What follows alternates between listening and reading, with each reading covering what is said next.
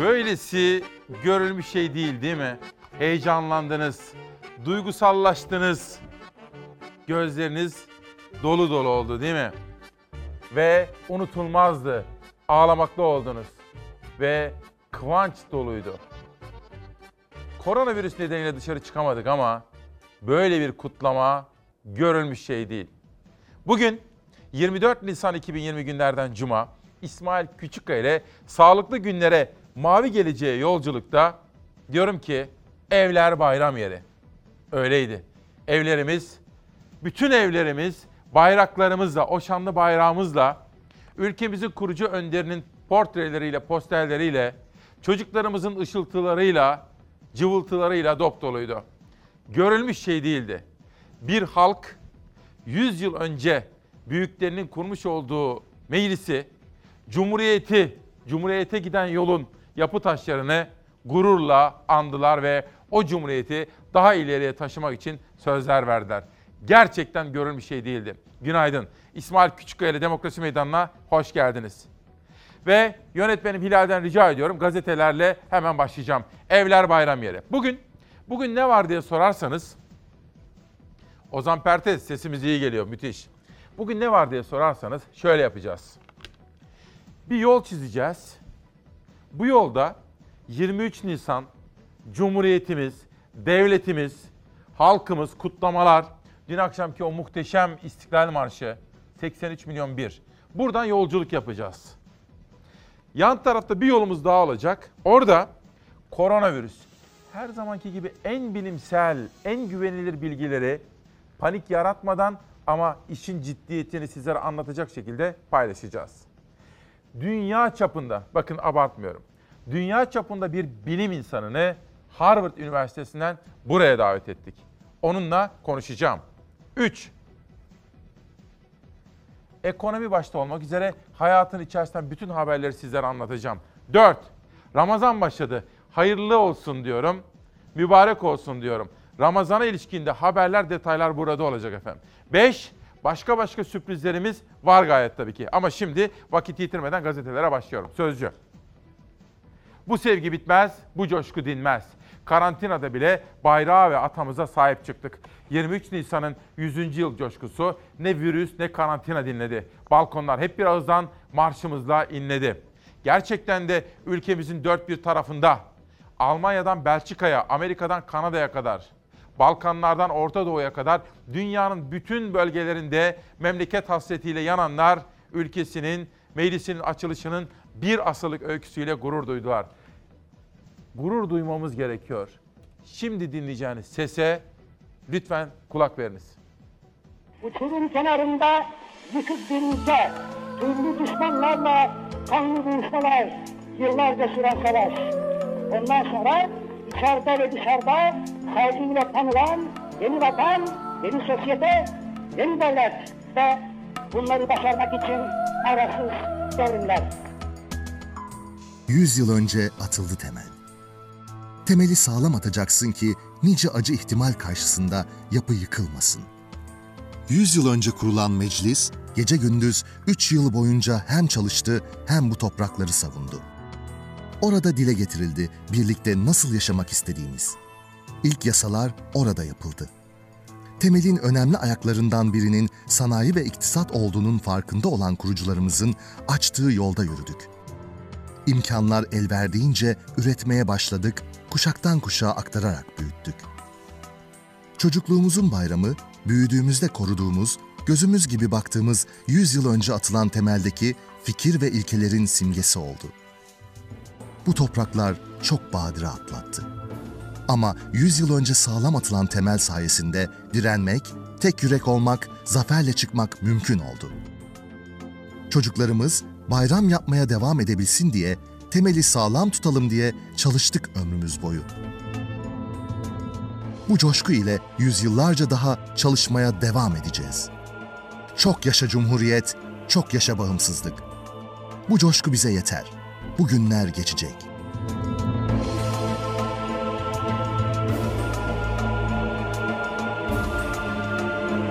Bağımsızlık ve özgürlük umutlarının inanca dönüştüğü bugünün 100. yılını çalışanlarımızla birlikte coşku ile kutluyoruz.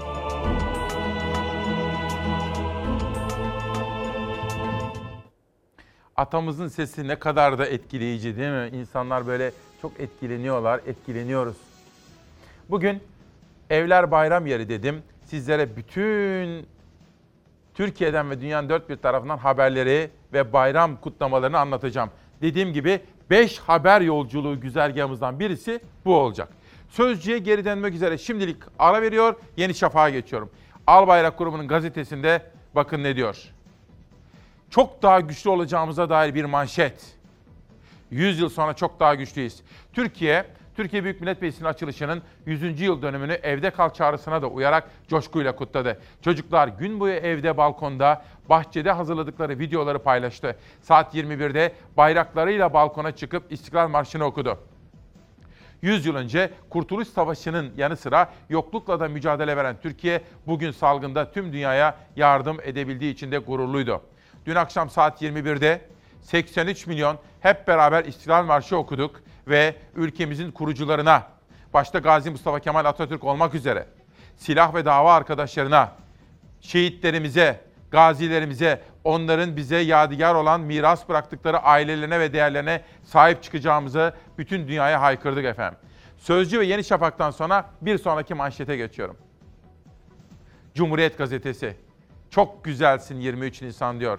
Ankara'dan, Hatay'dan, İstanbul'dan, İzmir'den çok farklı noktalardan fotoğraflar seçmiş Cumhuriyet Gazetesi editörleri. Salgın günlerinde balkonlardan umut ve coşku taştı diyor. Bugün sizlere işte bu konulardaki haberleri doyasıya anlatma imkanı bulacağım. İkinci haber yolculuğumuzun güzergahında korona olacak. Geçelim bir sonraki manşete. Yeni Çağ Gazetesi geliyor. Parlamenter sisteme dönüş çağrısı. CHP lideri Türkiye Büyük Millet Meclisi'nin 100. kuruluş yıl döneminde genel kurula 16 maddelik teklif sundu. Bugün bu buluşmamız içerisinde sizlere o 16 maddenin ne olduğunu da anlatacağım. İktidarıyla muhalefetiyle İşçi Partisi'nden Büyük Birlik Partisi'ne kadar bütün siyasi partilerden mecliste yaptıkları konuşmalardan manşetler seçeceğim. Ve İyi Parti lideri Meral Akşener locadan izledi diyor. Maskesini de taktı. Bu arada Fox'un çok başarılı muhabir ve kameramanları dün akşam Akşener'le ilgili özel bir habere, özel bir görüntüye imza attılar. Bunun ne olduğunu birazcık merak etmenizi istiyorum. Ama habercilik tabiridir, atlatma haber.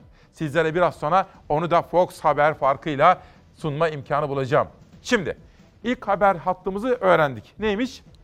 23 Nisan'ın olağanüstü kutlamaları. İkinci haber yolculuğumuz hattında ne vardı? Korona vardı. Hazır mıyız Hilal? İzleyelim. Koronavirüsle mücadelemizde her yeni gün daha iyiyiz, daha ilerideyiz. Elimizdeki veriler bize salgının kontrolümüz altında olduğunu gösteriyor. Türkiye'de koronavirüs kaynaklı yeni hasta ve can kaybı sayısı azalma eğiliminde. Sağlık Bakanı Fahrettin Koca salgın kontrolümüz altında dedi. Dünya Sağlık Örgütü de dengelenen hasta sayısına dikkat çekerek tabloyu iyimser buldu ancak temkinli olmak gerektiğini vurguladı. Bugünkü tablo yarınlar için umut veriyor. Belli bir düzeyde artışların halen sürdüğünü görüyoruz. Ancak Türkiye'de çok erken aşamalarda uygulanmaya başlanan önlemler sayesinde genel eğilimde vaka sayıları azalmaya ya da dengeye oturmaya başladı. Genel olarak Türkiye konusunda vaka sayılarının dengeye oturmasıyla birlikte temkinli bir iyimserlik içerisindeyiz. Hem Dünya Sağlık Örgütü hem de Bilim Kurulu en küçük bir ihmal sonucunda ikinci bir dalga yaşanma ihtimalini de vurgulayarak kurallara uyalım çağrısı yaptı. Bakan son tabloyu sosyal medyadan paylaştı. Bugün dünden daha iyi durumdayız. Bu noktaya biri bile tesadüfen yapılmamış toplam 791.906 testle geldik. Tanı konanların her birinin temaslı taraması ya yapıldı ya da devam ediyor. Alınan sonuca tedbirle destek şart. Bize güç verin. Bir gün içinde hayatını kaybeden 115 kişiyle birlikte Türkiye'de koronavirüs kaynaklı toplam can kaybı sayısı 2491'e yükseldi. 22 Nisan'da 4000'lerden 3000'ler seviyesine hızla düşen yeni hasta sayısı seyrini korudu son günde de. 23 Nisan'da da yeni hasta sayısındaki seyir sürdü. Son tabloya göre 49.962 testin 3116'sı pozitif çıktı. Toplam hasta sayısı 101.706'ya yükseldi. Hastaların 1816'sı yoğun bakımda tedavi görüyor. 982'si ise entübe yani solunum cihazına bağlı. Sağlık Bakanı Fahrettin Koca'nın verdiği bilgiye göre hastanelerdeki doluluk oranları da kritik seviyede değil. Hastanelerde salgının başından bu yana yatak doluluk oranları %70'lerden %30'lara kadar düştü. %80'lerde olan yoğun bakım yatak doluluk oranlarının ise %60'lara düştüğüne dikkat çekti bakan. Kırmızılar servis yataklarıdır. Salgın başlar başlamaz tedavileri daha sonra da yapılması mümkün hastalarımızın tedavilerini o dönem ertelemiştik. Pandemiye hazırlık yapmıştık. Pandemiye rağmen şu anda bile gerek servis, gerek yoğun bakım odalarımız pandemiden önceki kadar bile doğru değil, dolu değil. Peki hayat ne zaman normale dönecek? Liderler normal hayata geçiş için kademe kademe ilerlemenin yol haritası üzerinde çalışıyor. Cumhurbaşkanı Erdoğan Ramazan sonrasını işaret etmiş, umut vermişti. Ramazan ayı boyunca da tedbirlere en üst seviyede riayeti sağlayarak inşallah bayram sonrası ülkemizin normal hayata geçişini hedefliyoruz. Sağlık Bakanı Fahrettin Koca 2 artı 2 hafta olmak üzere en az bir aylık bir süreç öngördü.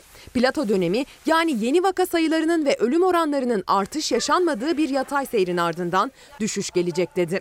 İki haftalık bir plato döneminin olacağını biliyoruz.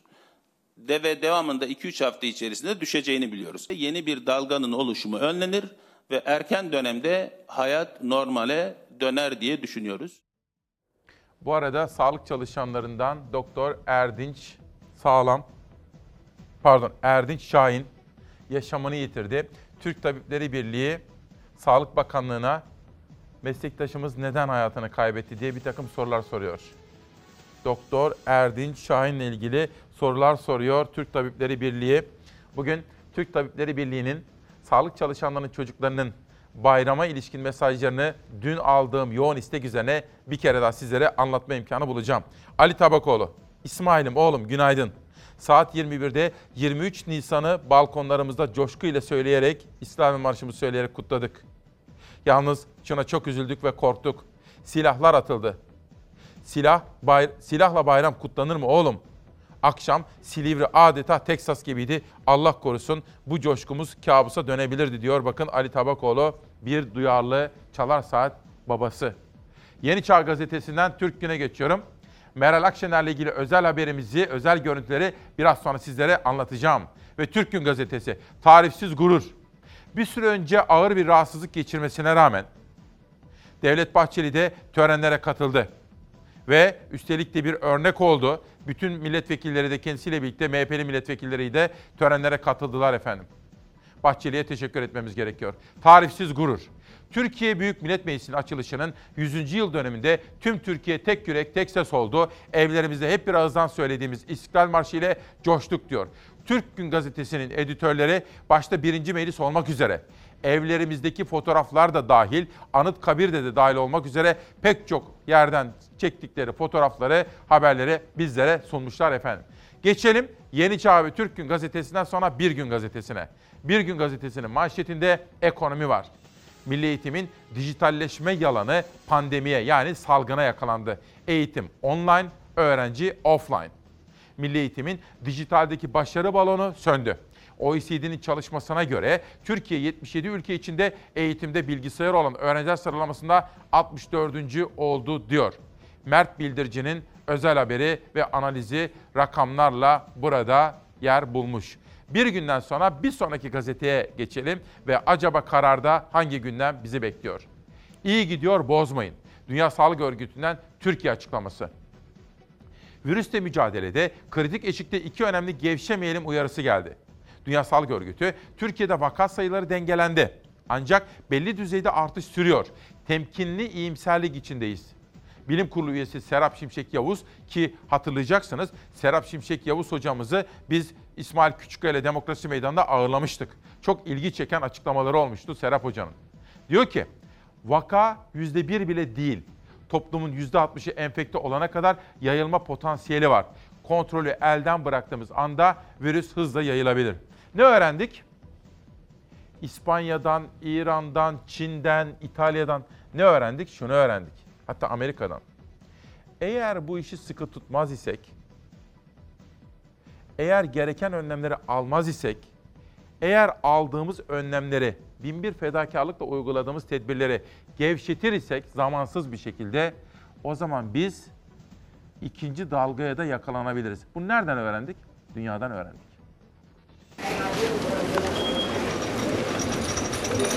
Koronavirüs önlemlerini gevşeten ülkelerin sayısı her geçen gün artarken Almanya'dan uyarı geldi. Merkel, salgının son aşamasında değil henüz başındayız dedi. Dünyaya mesaj verdi.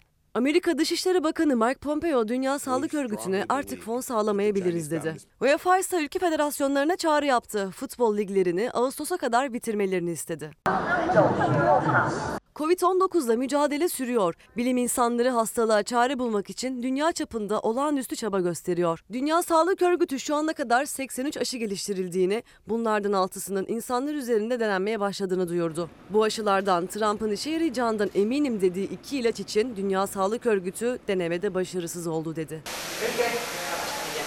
Bilim insanları zamanla karşı yarışırken can kayıpları ve vaka sayıları artmaya devam etti. Dünya genelinde Covid-19 nedeniyle 190 binden fazla kişi hayatını kaybetti. Vaka sayısı 2 milyon 720 bine yaklaştı. İyileşenlerin sayısı ise 745 bini geçti. Yeni tip koronavirüsün ilk görüldüğü ülke olan Çin, salgını neredeyse tamamen kontrol altına aldı. 8 gündür virüs kaynaklı ölüm yaşanmazken son 24 saatte 30 vaka tespit edildi. Bunun 23'ünün dış kaynaklı olduğu açıklandı. Hastalığa karşı erken önlem alan ülkelerden biri de Kuzey Kıbrıs Türk Cumhuriyeti'ydi. Bugüne kadar 108 vakanın görüldüğü ülkede 4 kişi hayatını kaybetti. Kuzey Kıbrıs'ta son 5 günde yapılan testlerde pozitif vakaya rastlanmazken hükümet önlemleri gevşetmemekte kararlı. Bu amaçla cuma günden itibaren maskesiz sokağa çıkmak yasaklandı. Dünyada ise birçok ülke salgına karşı aldığı önlemleri hafifletiyor. Bu ülkelerden biri de son 24 saatte 90 kişinin öldüğü İran oldu. Hafta başında çarşı ve pazarın yeniden açıldığı İran'dan yeni bir adım geldi. Virüsle mücadele için yaklaşık bir ay önce kapatılan park ve bahçeler yeniden açıldı. Bir günde 440 kişinin daha hayatını kaybettiği İspanya bazı kısıtlamaları gevşetti ama olağanüstü hali 9 Mayıs'a kadar uzattı. Toplam can kaybının 22 bini aştığı ülkede 14 yaşından küçük çocukların yanlarında bir aile üyesiyle kısa süreliğine dışarı çıkmasına izin verildi. Önlemleri azaltma kararı alan ülkelerden biri de Almanya. Eyaletlere çok hızlı adımlar atmamaları gerektiğini söyleyen Başbakan Merkel bir kez daha uyardı. Almanya üzerinden dünyaya da mesaj verdi. Bunu kimse duymaktan hoşlanmaz ama gerçek şu. Salgının son aşamasında değiliz. Aksine henüz başındayız. Can kaybının 50 bini aştığı Amerika'da kısıtlamaları azaltmaya başlayan ülkelerden. Başkan Trump bazı eyaletlerin ekonomilerini yeniden faaliyete geçirmeye hazırlandığını söyledi. Öte yandan Dışişleri Bakanı Mike Pompeo, Dünya Sağlık Örgütü'ne tekrar fon sağlamayabiliriz dedi. Demokratlardan bakanın açıklamasına tepki yağdı. Amerika'da Covid-19 nedeniyle ilk ölümlerin açıklandığı gibi Mart ayında değil çok daha önce yaşandığı ortaya çıktı. Kaliforniya'da yapılan otopsilerde Şubat ayı başında hayatını kaybeden iki kişinin virüsten öldüğü belirtildi. Bu da ülkedeki gerçek can kaybının çok daha fazla olduğu iddialarına yol açtı. Hem Türkiye'den hem dünyadan çok farklı haberleri sizlere aktaracağım. Şu mesaja üzüldüm. Gerek Dışişleri Bakanlığı, gerekse Türk Hava Yolları'nın, gerekse bu tahliyeyi gerçekleştiren devletimizin yetkililerinin dikkatine sunmak isterim. Işıl Nizamoğlu Özgülcan. İsmail Bey günaydın. Kolombiya'ya tıbbi yardım uçağı geliyor. Ama iyi dinleyin olur mu? Anlamanızı isterim. Türkiye'den Kolombiya'ya tıbbi yardım uçağı gidiyor. Ama konsolosluk ve CİMER'e bildirmemize rağmen o uçağa beni almadılar, eşimi almadılar, 4 yaşındaki çocuğumu almadılar. Biz o uçakla dönebilirdik. Kolombiya'da mahsur kalmamıza rağmen bizi almadan o uçağı bomboş Türkiye'ye geri getirdiler. Ve buraya hiç tahliye uçağı yapılmıyor. Nerede kaldı? Bakın çok önemli. Işıl Nizamoğlu Özgülcan Twitter'da bana yolladığı mesajda. Uçakla biz tıbbi yardım göndermişiz. Uçak bomboş geri gelmiş. Oradaki Türkiye Cumhuriyeti yurttaşları mahsur kalmışlar efendim. Karardan pencereye geçiyorum. Koronavirüse bağlı ölümlerde birinci sırada olan Zonguldak'ta işçiler. Biliyorsunuz madenci kentidir, emekçi kentidir Zonguldak. Kronik rahatsızlığı olan işçiler özel sektörde çalışmaya devam ediyor. Salgından dolayı işsiz kalacağı korkusuyla sesini çıkaramayan işçiler madende ölüm, evde açlıkla sınanıyor. Şeyma Elaman'ın Pencere gazetesindeki bu son derece dikkat çeken özel haberini sizlere aktarmış oldum. Şimdi efendim dün tabii 21'de duygusallaştık değil mi? Heyecanlandık. Kimimiz ağlamakta olduk. Ve 83 milyon insan bir meclisi 100 yıl önce nasıl kurduğumuzu hatırladık ve ülkemizi kuranlara saygı duruşunda bulunduk. Dünkü törenleri de unutmanızı istemiyorum. Hadi gelin şimdi sizleri yani siz Çalar Saat ailesini meclise götüreyim.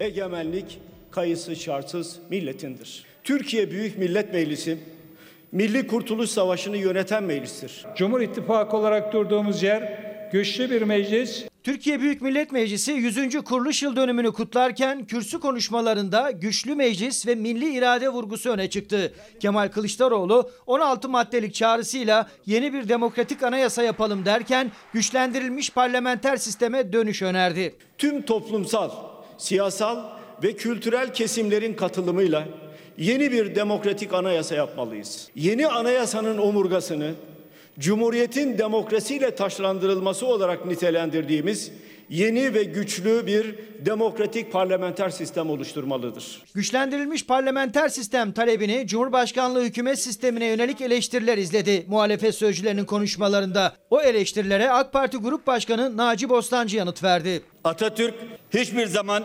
meclisi ortadan kaldırmayı, yetkilerinden arındırmayı ya da bir tek adam rejimi kurmayı düşünmemiş. Milletin hakimiyetinin ancak ve ancak Türkiye Büyük Millet Meclisi vasıtasıyla gerçekleşebileceğini hiçbir zaman unutmamıştır. Cumhur İttifakı olarak durduğumuz yer güçlü bir meclis olarak yasama faaliyetlerinin ülke meselelerine çözüm istikametinde yürümesi bunun tüm partilerin katkı ve katılımlarıyla gerçekleştirilmesidir. 100 yıl önce Cumhuriyet'in temellerinin atıldığı birinci meclise de gönderme yaptı sözcüler farklı cephelerden. İlk meclisin açılışı için Ankara'da toplanan milletvekillerinin hepsi bölgelerinde seçilerek gelmişlerdir. Bu nedenle birinci meclis milli iradenin tecelligahıdır. Korona günlerinde iktidarla muhalefet arasında belediyeler üzerinden yaşanan tartışma da 23 Nisan konuşmalarına yansıdı. Ne kayyum uygulaması kabul edilebilir ne de CHP'li belediyelerin krizi yönetmek için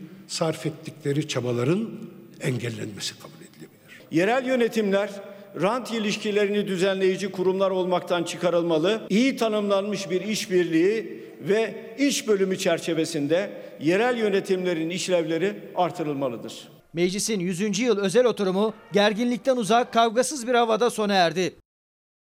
Kemal Aktaş'ın dünkü özel çalışmalarından başkaca manşetlerim de var. İzlenimlerini sizlere aktaracağım. Parlamentodaki o tarih oturumda neler oldu sizlere onu anlatma imkanı bulacağım.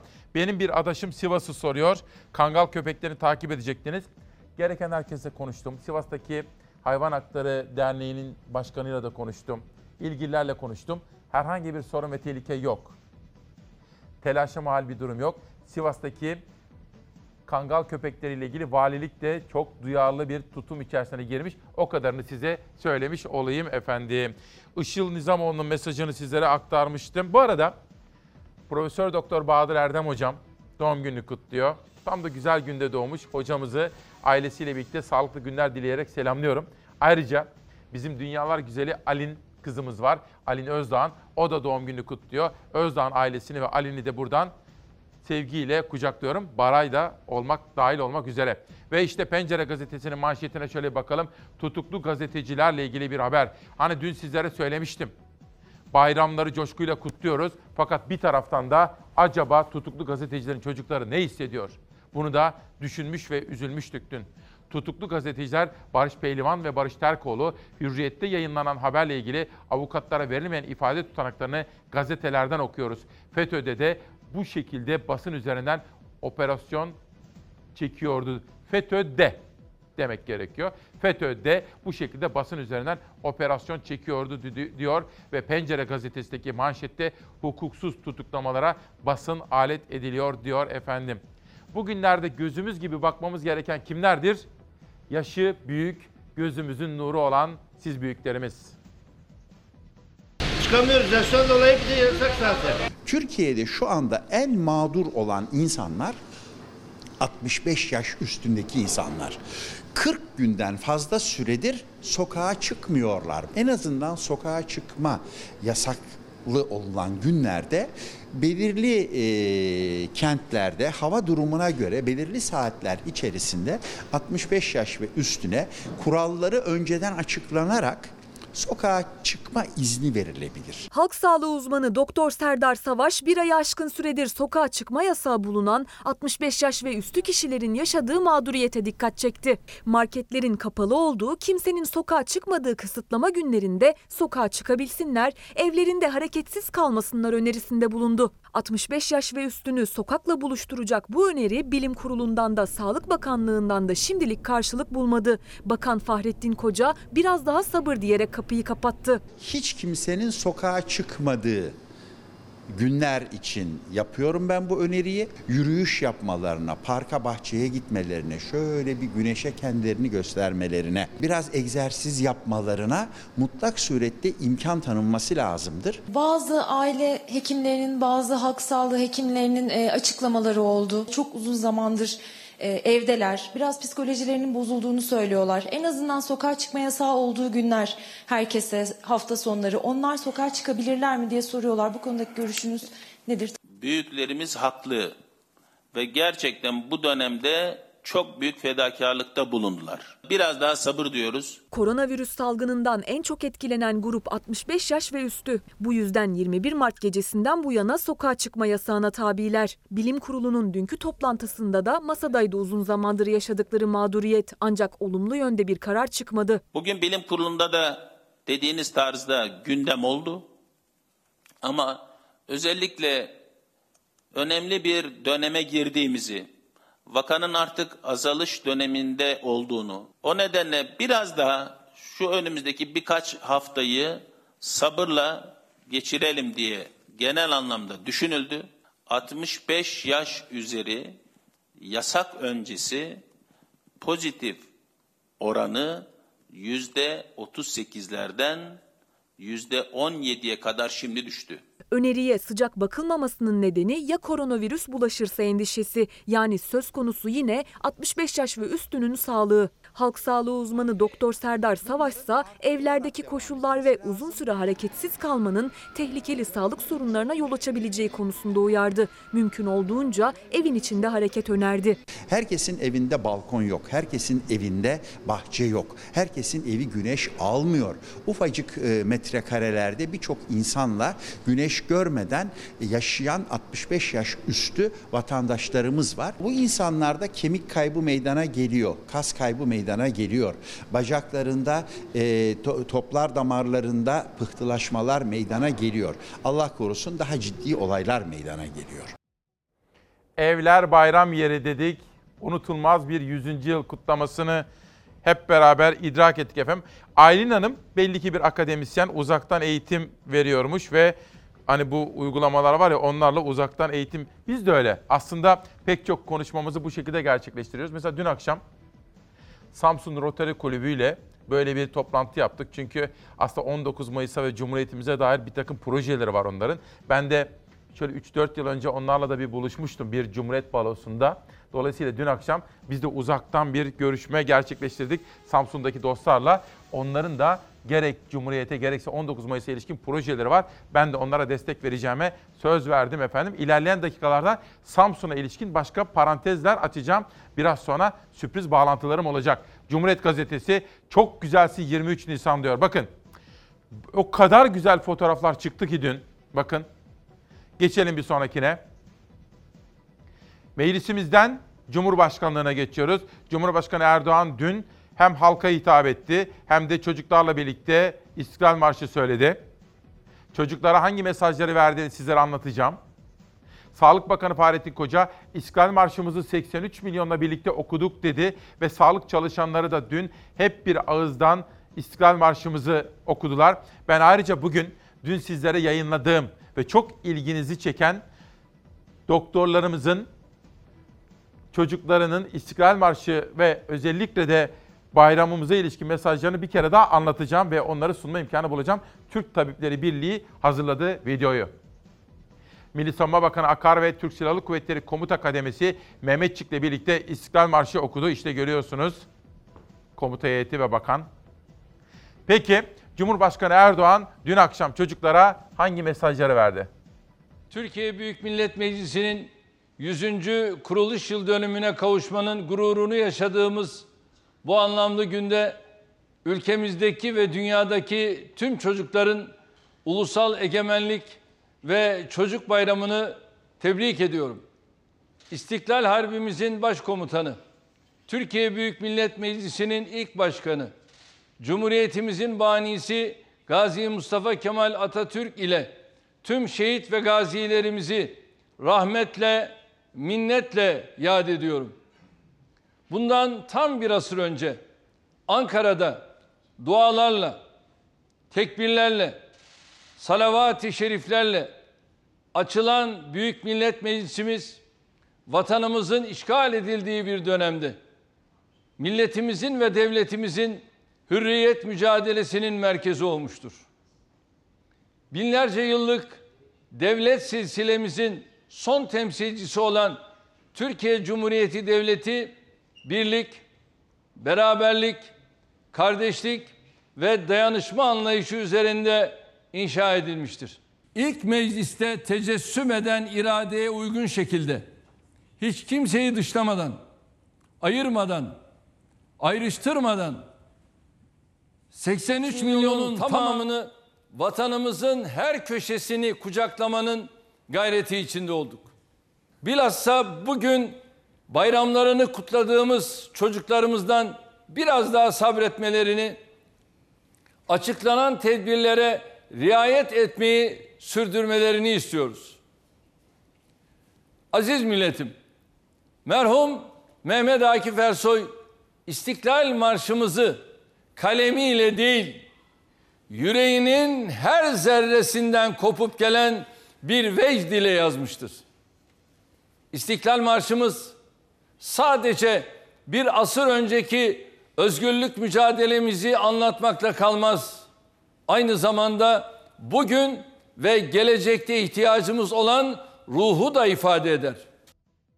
Evler bayram yeri. Şimdi biraz müsaade isteyeceğim. Daha sonra geleceğim ve müthiş hazırlıklarımız, sürprizlerimiz var. Bu arada Hikmet Özdemir hocamızın dün yaptığı anlatılar çok ilgi çekti. Bugün Arslan Tekin, değerli gazeteci yazar da hocamızın sözleri üzerinden, dün buradaki açıklamalar üzerinden bir yazı yazmış bu sabah okullarıyla paylaşmış. Arslan Tekin'e de teşekkür ediyoruz efendim. Çocuk Mustafa 1881. Levent Üzümcü'nün anlatımı Eda Özdemir'in yazmasıyla bakın imzalamışlar ve bana yollamışlar. Abdullah Ateş de yeni çıkan kitabını, Kara İlyas isimli kitabını bana yollamış. Efendim biraz müsaade ederseniz hemen geri döneceğim ve hem 23 Nisan'ı hem Ramazan'ı hem koronavirüsü hem ekonomiyi sürpriz hazırlıklar, dosyalar ve sürpriz konuklarla. Konukların bir tanesi Harvard Üniversitesi'nden dünya çapında bir bilim insanı olacak. Günaydın Türkiye'm. Öyle böyle bir bayram değildi. Yani inanın dışarıya çıksak, sokağa çıkma kısıtlaması olmasa bu kadar da coşkulu kutlamayabilirdik. Ama bir halk, hepimiz dünyanın dört bir tarafından ve Türkiye'nin her tarafından bayramı kutladık. Evler, evler bayram yeriydi. Günaydın. 24 Nisan 2020 günlerden Cuma İsmail Küçükkaya ile ilerideki mavi günleri hayal ederek çıktığımız her sabahki demokrasi meydanına hoş geldiniz. Bugün koronavirüsle ilgili en sağlıklı bilgileri paylaşacağım. Bilimsel bilgileri Harvard Üniversitesi'nden dünya çapındaki bir bilim adamıyla bağlantım olacak. Bunun dışında 23 Nisan'da yaşananları ve meclisi, Kemal Aktaş'ın özel izlenimlerini Ankara'nın en başarılı gazetecilerinden biridir. Onunla birlikte bayramı kutlayacağız. Çocuklarımızdan gelen fotoğraflar, videolar var onlara bakacağız. Başkaca sürprizlerim var, başkaca konuklarım da var. Ama şimdi yerel gazete manşetlerine şöyle bir bakmak istiyorum. Evler bayram yeri dediğimiz bu özel sabahta Savaş Yıldız'la birlikte seçtiğimiz yerel gazete manşetlerine İzmir'den başlıyoruz. Yeni asır, mesafeli coşku. 23 Nisan Ulusal Egemenlik ve Çocuk Bayramı ile Türkiye Büyük Millet Meclisi'nin 100. kuruluş yıl dönümü koronavirüs salgınına karşı alınan önlemler nedeniyle bu yıl okullar ve meydanlarda değil evlerde kutlandı. Ama biraz sonra sizlere Tunç Soyer'in eşi Neptün Hanım'la birlikte nasıl çocuklar gibi coştuğunu anlatan, gösteren videoyu da sunacağım efendim. Geçelim Alanya'ya. Ege'den Akdeniz'e. Evde kaldık, Atay'la kaldık diyor. Akdeniz'den müthiş fotoğraflar gelmiş Türkiye'ye. Oradan Trakya'ya doğru geliyorum. Edirne gazetesi egemenlik doğrudan millete verildi diyor bakın. Atam görsen gurur duyardın demiş Edirne gazetesi. Bir de hiç azımsanacak gibi değil efendim. 100 yıl önce işte bu gördüğünüz büyük önderimiz Gazi Mustafa Kemal Atatürk'ün şehitlerimizle, gazilerimizle, kahramanlarımızla birlikte çıktıkları o yolculuk, o kutlu yolculukta biz bakın Nobeller kazandık, bilim ödülleri, edebiyat ödülleri kazandık. Dünya çapında sanatçılar yetiştirdik. İşte dün burada ağırladığımız dünya premierini yani ilk seslendirilişini burada sergilemiş olduğumuz Fazıl Say mesela. Türkiye'm sakın ola karamsarlığa kapılmayasın. Geleceğimiz mavidir, aydınlıktır. Şimdi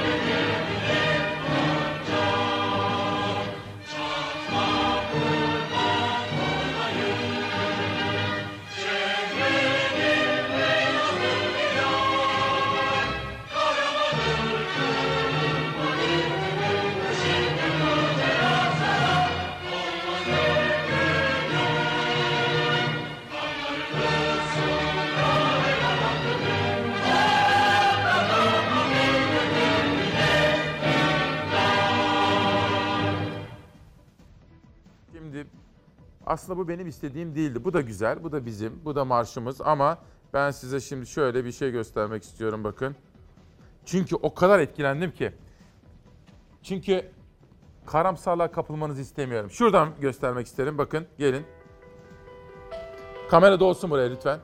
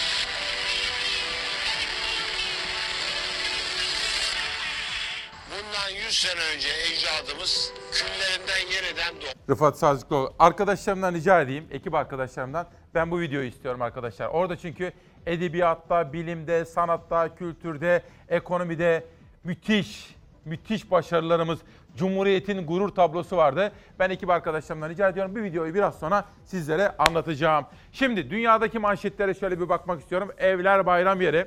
Şimdi bu alınan önlemler kaldırılmalı mı? Gevşetilmeli mi kısıtlamalar? Almanya Başbakanı Merkel ki bu krizi şu ana kadar en iyi uygulayan ülkelerden biriydi. Ama Almanya Başbakanı uyarıyor. Zamansız kısıtlamaları kaldırmış olursak büyük bir tehlike ve riskle karşı karşıya kalabiliriz diyor. Mesela Almanya iyi yaptı. Tamam. Peki siz bana söyler misiniz efendim? Dünyada bu sınavdan en başarısız ülke kim oldu? Hadi bana söyleyin. Evet, Amerika. Trump göçmen vizelerini askıya alan kararı imzaladı. Amerika'da bazı eyaletler hızlı bir şekilde açılmaya başlarken uyarılar da peş peşe geldi. Sonbaharda görülme ihtimali olan ikinci dalga salgın ve test polemiği Başkan Trump ve Beyaz Saray Sağlık Danışmanı Anthony Fauci'yi karşı karşıya getirdi. Salgının merkezi Amerika'da vaka ve can kayıpları hızla tırmanıyor. Virüse bağlı gerçekleşen ölümler 49 bini geçti. Ülkede vaka sayıları 750 bine yaklaştı. Valiler direkt sokağa çıkma yasağı uygulamıyor ama hemen hemen her eyalette market ve eczane dışındaki tüm ticari işletmeler bir aydan fazladır kapalı. In order to protect our great American workers, I've just signed an executive order temporarily suspending immigration into the United States. 4,5 milyon kişi işsizlik yardımına başvurdu. Amerika'da işsizliğin 26 milyonu aşmasıyla ipleri iyice gerildi. Trump göçmen vizesini iki ay askıya alan kararı imzaladı. Kararın işsiz kalan Amerikalıları korumak için alındığını açıkladı. Millions of Americans sacrificed their jobs in order to battle the virus and save the lives of our fellow citizens. Ekonomik faaliyetlerin durduğu eyaletlerin çoğunda halk ayaklanmaya başladı. Ticari faaliyetlere geri dönülmesi için protestolar düzenlediler. Demokrat valilerin çoğu karantina tedbirlerinin devam etmesi gerektiğini düşünürken Cumhuriyetçi valiler eyaletleri açmak için kolları sıvadı. Bu eyaletlerden en hızlı kararı veren Georgia oldu. Trump her ne kadar ekonomik faaliyetlere dönüş kararının arkasında olsa da Georgia'nın hızlı açılma kararına tepki gösterdi. Valinin doğru olduğu düşündüğü şeyi yapması taraftarıyım. Ama onunla aynı görüşte değilim. Güzellik salonları, berber dükkanları gibi ticari işletmeler şimdi açılmamalı. Kısa bir süre daha beklemeliler. Amerika'da salgın hala tüm şiddetiyle yaşanırken sonbaharda görülme ihtimali olduğu söylenen ikinci dalga korku yarattı. Trump haberlere yansıyan ikinci dalganın çok daha yıkıcı olacağı haberlerini yalanladı. Amerika'da Hastalık Kontrol ve Önleme Merkezi'nden aldığı bilgileri basınla paylaştı. Başkan Trump grip mevsiminde görülecek ikinci dalganın basit bir alevlenmenin ötesine geçmeyeceğini ifade etti. Görüldüğü anda yok edeceğiz dedi. Ancak Beyaz Saray Sağlık Danışmanı Anthony Fauci, Trump'ın aksine endişelerini açıkladı. Grip mevsimi olan sonbahar ve kış aylarında koronavirüsün kesinlikle geri geleceğini ve ülke olarak hazırlanmaları gerektiğini ifade etti. Trump'ın Fauci ile görüş ayrılığına düştüğü tek konu ikinci dalga salgın değildi. Başkan yeterli test kapasitesine sahibiz derken Beyaz Saray Sağlık Danışmanı henüz istediğimiz yerde değiliz dedi. No, I don't agree with him on that. No, I think we're doing a great job in testing. Amerika'da virüsün rüzgarının en sert estiği eyalet New York oldu. Hemşireler tıbbi malzeme eksikliğinden ötürü eyalet yönetimine dava açtı. 15.103 kişinin hayatını kaybettiği New York'tan sonra salgın en çok New Jersey eyaletini sarstı. Dünyadaki gelişmelere de bakacağız. Dün genel yönetmenimle konuşuyorduk programdan sonra. Biraderim dedi gurur duyuyoruz dedi. Akşam izledik, akşam da gurur duyduk. Doğan Şentürk'le konuşurken. Çünkü burası Türkiye'nin kanalı ya. Bizler hepimiz işte Anadolu'nun farklı yerlerinden gelmişiz. Ve bayramı coşkuyla kutluyoruz içimizdeki gibi. Muhabirimizden kameramanımıza hepimiz. Dolayısıyla bu tablo sonra Cenk Bey genel müdürümüze mesaj atmış sağ olsun. Gurur duyduk. Sabahıyla akşamıyla gerçekten gurur duyduk. Akşam da konuşurken Doğan'la bir özel haber yakaladık. Fox'un o başarılı, akıllı kameraman ve muhabirleri gittiler dün özel haberi. Hem Cumhurbaşkanı Erdoğan'ın o açıklamalarını ve İstiklal Marşı'nı canlı canlı sunduk dün akşam. Haber bültenimiz uzadı biliyorsunuz. Hem de özel bir haber yakaladık. Onun ne olduğunu şimdi sizlere anlatacağım. Ama önce yönetmenim Hilal'den rica etsem şu sosyal medya manşetlerine bir baksak. Evler bayram yeri dediğim bu özel sabahta Gürkan Acır. Ali Babacan önce bence bir eksiklik yapmıştı. Bir hatası vardı. 23 Nisan Ulusal Egemenlik ve Çocuk Bayramı'nı dünya çocuklarına hediye eden Gazi Mustafa Kemal Atatürk'ü saygıyla anıyorum. Şimdi bazıları var. Atatürk'ün adını anmadan bayramı kutlamaya gayret ediyorlar. Ali Babacan da dün ilk mesajında Cumhuriyetimizin kurucusu, ilk meclisimizin başkanını unutmuştu. Gürkan Acır gibi pek çok kişi eleştirince Ali Babacan da hiç yüksünmedi. Yeni mesajlar attı ve bu defa Mustafa Kemal Atatürk'ü de saygıyla andı. Gürkan da kendisine teşekkür etmiş. Ya Atatürk'süz bir cumhuriyet, Atatürk'süz bir Türkiye Cumhuriyeti, Atatürk'süz bir Atatürk'süz bir bayram olabilir mi? Olamaz ki. İsmail Saymaz, bugün meclisimiz 100 yaşında. Bir asırdır teba değil halkız, kul değil yurttaşız, köle değil egemeniz, bağımlı değil bağımsızız. Erkeği ve kadını ile birbirine eşitiz. Hepsi sırtını halka dayayarak 19 Mayıs'tan 23 Nisan'a yürüyen Atatürk sayesinde 23 Nisan kutlu olsun. Davutoğlu Türkiye 90'lı yıllara geri döndü dedi. Özellikle son dönemdeki bazı uygulamaların Türkiye'nin demokratik kazanımlarını erittiğini hatta Türkiye'nin AK Parti öncesi döneme döndüğünü söylüyor dün yaptığı açıklamalarda Davutoğlu, Gelecek Partisi lideri. Türkiye Büyük Millet Meclisi Başkanı Şentop, 100. yılını andığımız Gazi Meclisimiz milli mücadelenin sonucu değil, bizzat merkezi ve karargahıdır dedi. Dün Hikmet Özdemir ne dedi? Demokrasinin mabedidir meclis dedi. Dün yayından sonra kendisini aradım teşekkür etmek için uzun uzun da sohbet ettik. Tekrar ediyorum. Profesör Doktor Hikmet Özdemir'in deyimiyle meclis demokrasinin mabedidir.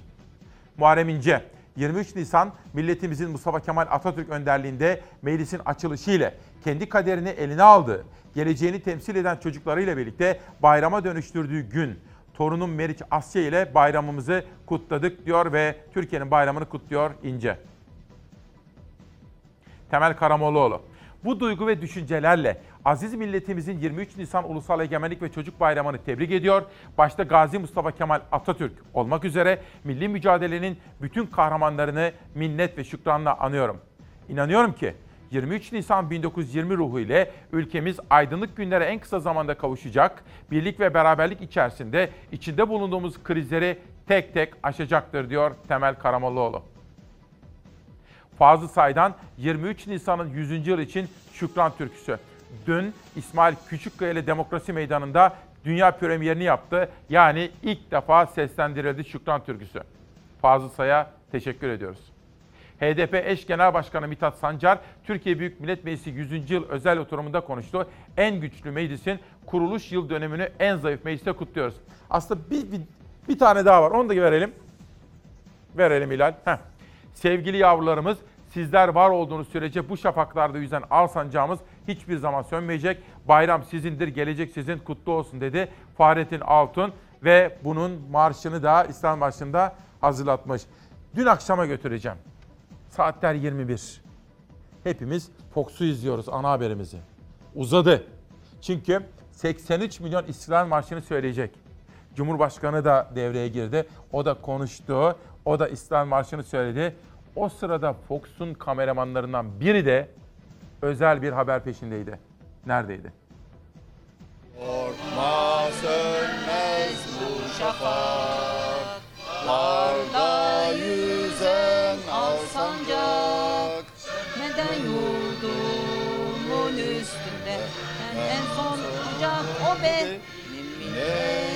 milletimin yıldızıdır parlayacak o benim. Böyle bir e, anma ve kutlama programına biz de uyduk. İyi Parti lideri Meral Akşener ve eşi saat 21'de evlerinin bahçesine çıktı. Tüm Türkiye gibi İstiklal Marşımızı okudu.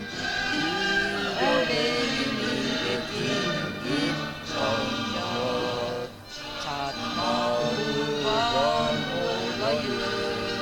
Koronavirüs nedeniyle 23 Nisan kutlamaları bu yıl evlerden yapıldı. 83 milyon tek yürek oldu. Hep bir ağızdan İstiklal Marşı'nı okudu.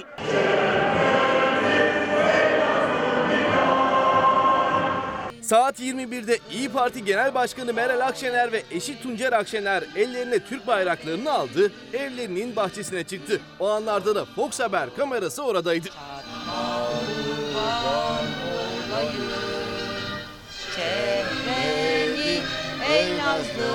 Hilal Kahraman ırkıma bir Şiddet bu celal sana Olma dökülen Kanlarımız sonra helal hakkıdır.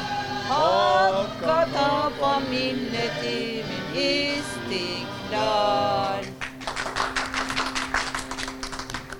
Akşener buruk geçen bayramı değerlendirdi. Keşke, Keşke koronavirüs korona salgını olmasaydı. olmasaydı dedi. Keşke Covid-19 olmasaydı ve 23 Nisan'ı çocuklarımızla, evlatlarımızla, torunlarımızla ve e, vatandaşlarımızla birlikte büyük bir coşku içinde kutlayabilseydik.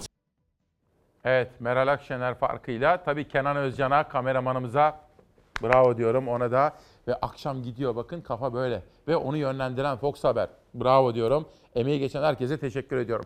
İzmir gazetesi 9 Eylül'de kaldım. Onlara bayram gelmedi. TÜİK verilerine dayandırılarak hazırlanan 23 Nisan'da Türkiye'de çocuk olmak raporuna göre ülkede sayısı 3 milyon 649 bin olan 15-17 yaş grubundaki her 100 çocuktan 16'sı çalışmak zorunda dedi. Dün dün İşçi Partisi lideri mecliste böyle bir konuşma yaptı ve sistemi eleştirirken çocuk işçiliği konusunda çok önemli uyarılarda bulundu. Onları da size yeri ve zamanı geldikçe anlatmak istiyorum. İzmir'den Samsun'a. Samsun biliyorsunuz milli mücadele kenti ve işte özel bir gazete bu. 23 Nisan 1920 Cuma. Bundan 100 yıl öncesinin gazetesi. Bu gazete için Samsun'a, Samsun Büyükşehir Belediyesi'ne teşekkür etmek istiyorum. Ercan Yalçın hazırlamış Samsun Kültür. Ben de bu teşekkür etmek için sizler de şahit olun istedim. Hattımızda mı Hilal Başkan? Samsun Büyükşehir Belediye Başkanı hattımızda mı arkadaşlar? Hattayım, e, Ha, hattayım. Mustafa Bey, Sayın Bakan günaydın. Sayın Nasılsınız Küçük Sayın Bey. Başkan? Sağ olun, hayırlı sabahlar diliyorum. Sizler aracıyla hem izleyenlerimize hem bütün İslam ümmetinin Ramazan bay, Ramazanını hayırlı olsun dileklerimle Sağ olun. e, iletiyorum. Çok teşekkür ediyorum. Şimdi hem 23 Nisan'ımızı hem yaklaşmakta olan 19 Mayıs'ımızı hem de bugün itibariyle başladığımız Ramazan'ımızı tebrik ediyorum efendim. Bu gazete, şimdi ben yönetmenimden rica edeceğim gazeteyi ekrana vereceğiz. Siz de bir anlatır mısınız bunu? Ben de bu vesileyle size de canlı yayında teşekkür etme imkanı bulayım. Bunu bir anlatır mısınız efendim?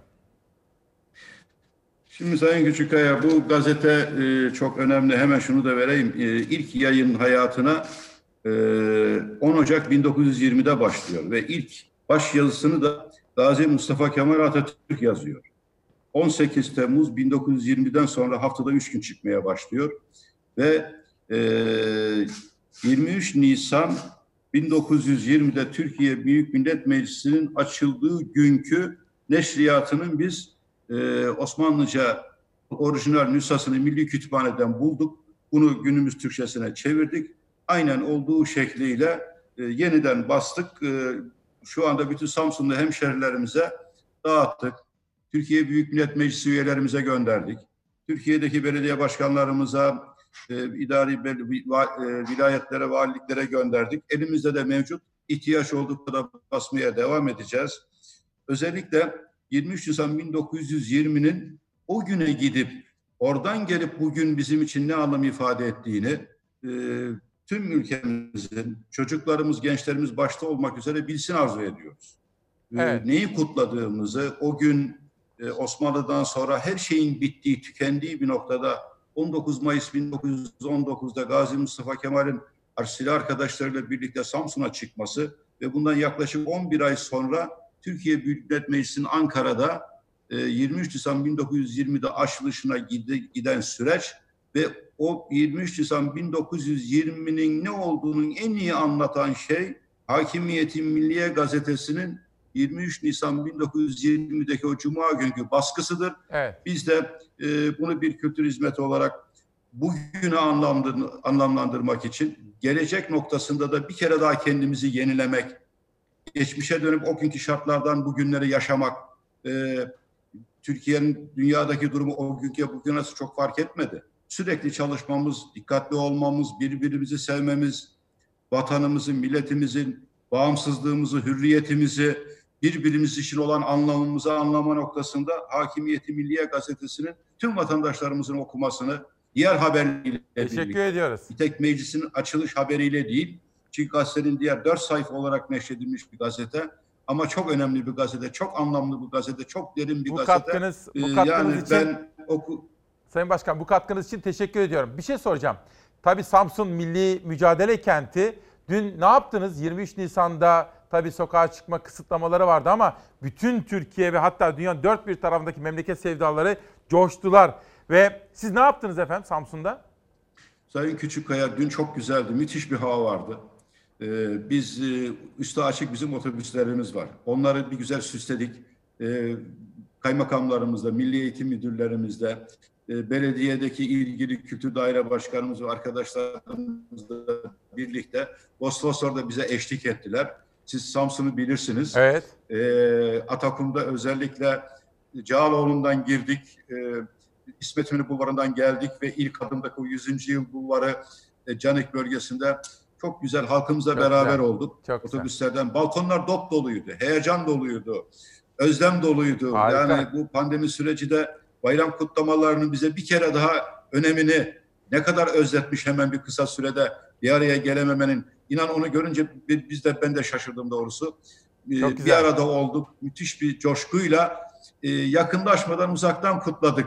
Ama çok anlamlı kutladık. Çok güzel. kutladık. Ben Unutulmaz. hala et- ben hala etkisindeyim. Harika. Bir soru daha sormak isterim Sayın Başkan. Buyurunuz. Ee, şimdi yakında 19 Mayıs var. 19 Mayıs tabii Türkiye'miz için, devletimiz, halkımız için çok önemli ve Samsun çok önemli. 19 Mayıs için ne planlıyorsunuz efendim? Bir de onu anlatır mısınız rica etsem?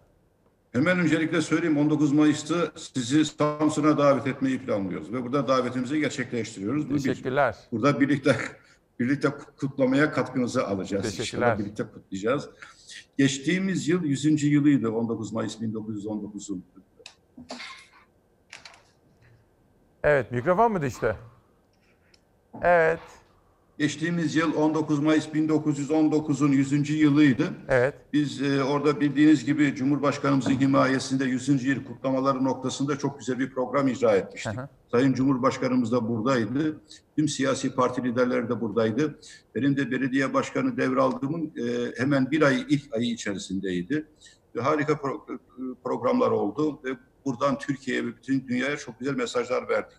Biz e, geçtiğimiz yıldan bu yıl içerisinde yaptığımız e, programlarda bu pandemi süreci olmasaydı bir haftalık yani onu bir 19 Mayıs 1919'u e, Samsun'dan bütün Türkiye'ye ve dünyaya çok daha iyi mesaj verecek.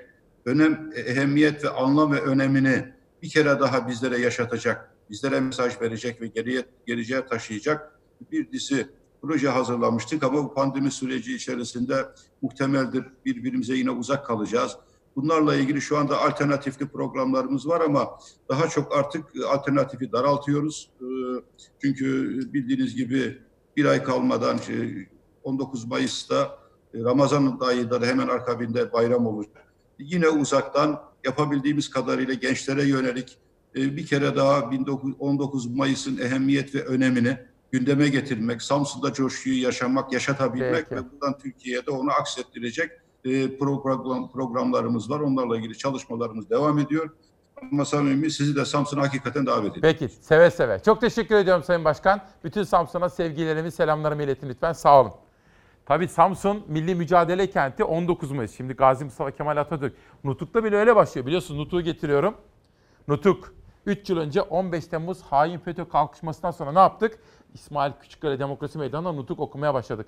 3 yıl boyunca Nutuk okuduk. Nutuk böyle başlıyor biliyorsunuz. Atamız Samsun'a çıkış öyküsüyle başlar. Ama dün sizlere demiştim ki içim coşkulu. Çocuk gibiyim. Çocukluğumdaki bayramlardaki gibi hissediyorum. Ama üzüntülüyüm bir taraftan, buruğum. Nedir? Birincisi tutuklu gazetecilere barışları düşünüyorum mesela. Barış Terkoğlu, Barış Pehlivan'ı, Murat Ağıreli. Evlatlarına kavuşmayı bekleyen gazetecileri düşünüyorum. Başka? Yine buruğum. Korona ile mücadele kapsamında yaşamını yitiren doktorlarımız var. İşte Türk Tabipleri Birliği dedi ki bir doktorumuzu daha kaybettik. Aile hekimleri. Ben hep şunu düşünüyorum.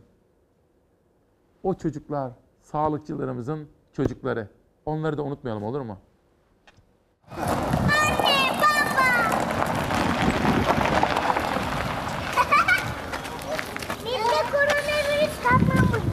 Kapmamıştı. Kapmadım bak ben de kapattım. Elif'im. Bir aydır göremiyorlardı çocuklarını. 23 Nisan'da sürpriz yaptılar. Doktor babayla hemşire annenin çocuklarıyla buluşması gözleri yaşarttı. Kapmaman için biliyorum biliyorum. Kalp damar cerrahı Doktor Vecih Keklik İskenderun Devlet Hastanesi'nde görevli. Hemşire eşi Ayşe Keklik de aynı hastanede çalışıyor. Bundan bir ay önce kızları 3 yaşındaki Elif'le oğulları 5 yaşındaki Ali'yi koronavirüs tedbirleri nedeniyle Osmaniye'nin Kadirli ilçesinde yaşayan dedelerine bıraktılar. Çiftin çocuklarına hasreti 23 Nisan'da son buldu. Herkese merhaba.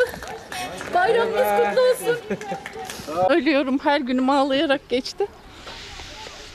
Ama sağ olsunlar izin verdiler. 2-3 hafta kadar bizle kalacaklar sonra tekrar gelecekler. Ankara Üniversitesi Tıp Fakültesi hastanelerinde görevli sağlık çalışanları ise günlerdir göremedikleri çocuklarıyla diğer çocuklara videolu bayram mesajı yolladı. Sevgili oğlum Faruk Ege, 23 Nisan Ulusal Egemenlik ve Çocuk Bayramın kutlu olsun. Sevgili Hasan, 23 Nisan Ulusal Egemenlik ve Çocuk Bayramın kutlu olsun. Ben ve arkadaşlarım senin için hastanedeyiz. Lütfen sen de evde kal. Olur mu? Van'ın Erciş ilçesinde de sağlık çalışanları 23 Nisan Ulusal Egemenlik ve Çocuk Bayramı için anlamlı bir klip hazırladı.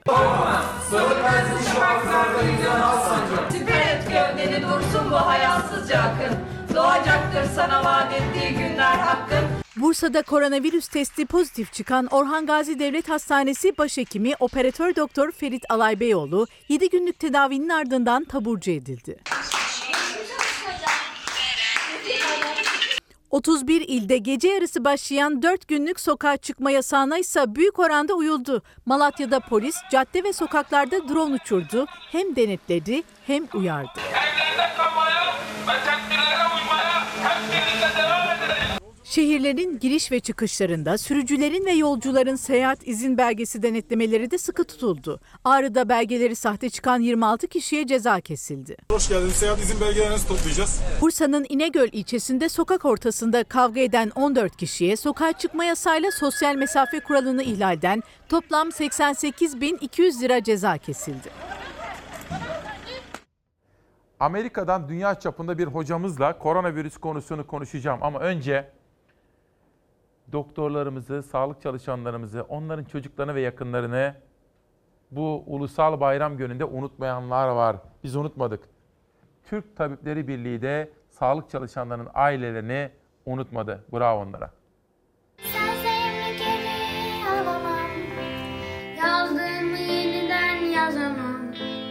Çaldığımı baştan çalamam Bir daha geri dönemem Akıyorsa gözyaşım kurumasın. Coşup seven gönlümse durmasın. Dost bildik anılarım çağırmasın. Bir daha geri dönemem. Hiçbir kere hayat bayram olmadı ya da Her nefes alışımız bayramdı. Mutlu yaşatan insanı Aldım elime sazımı Yine ısınca çayın suyu bu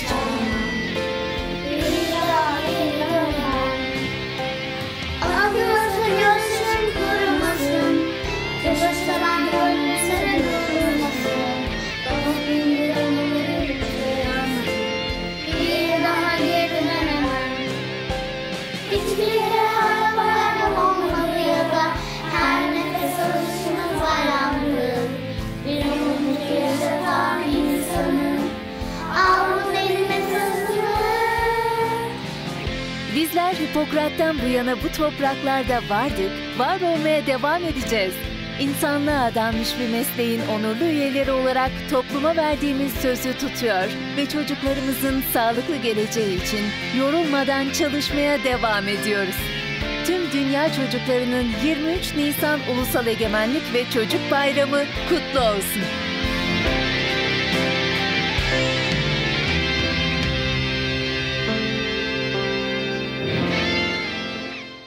Ben bayramlaşırken tanıdığım doktorların çocuklarını falan da aradım böyle. O arada Cavit Çağlar'la eski bakanlarımızdan ben muhabirlik günlerimden tanırım. Onunla da konuşuyorduk o arada. Böyle karşılıklı bayramlaştık, muhabbet ettik.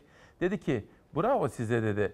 Bak siyaset şudur budur onlar ayrı ama dedi bayramlarda siz memlekete ne güzel aşılıyorsunuz onları dedi.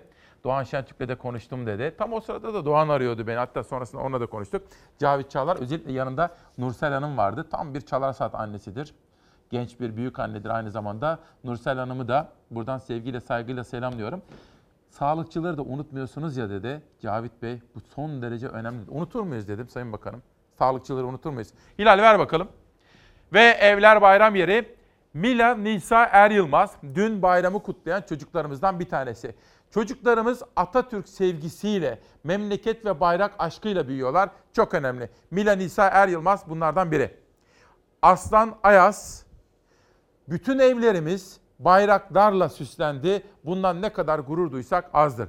Bu çocuklar memleket sevdalısı yetişiyorlar. 23 Nisan kutlu olsun. Çocuklarımız evlerini süslediler. Bundan çok memnunum. Kemal, Ayşe, Ömer ve Esat.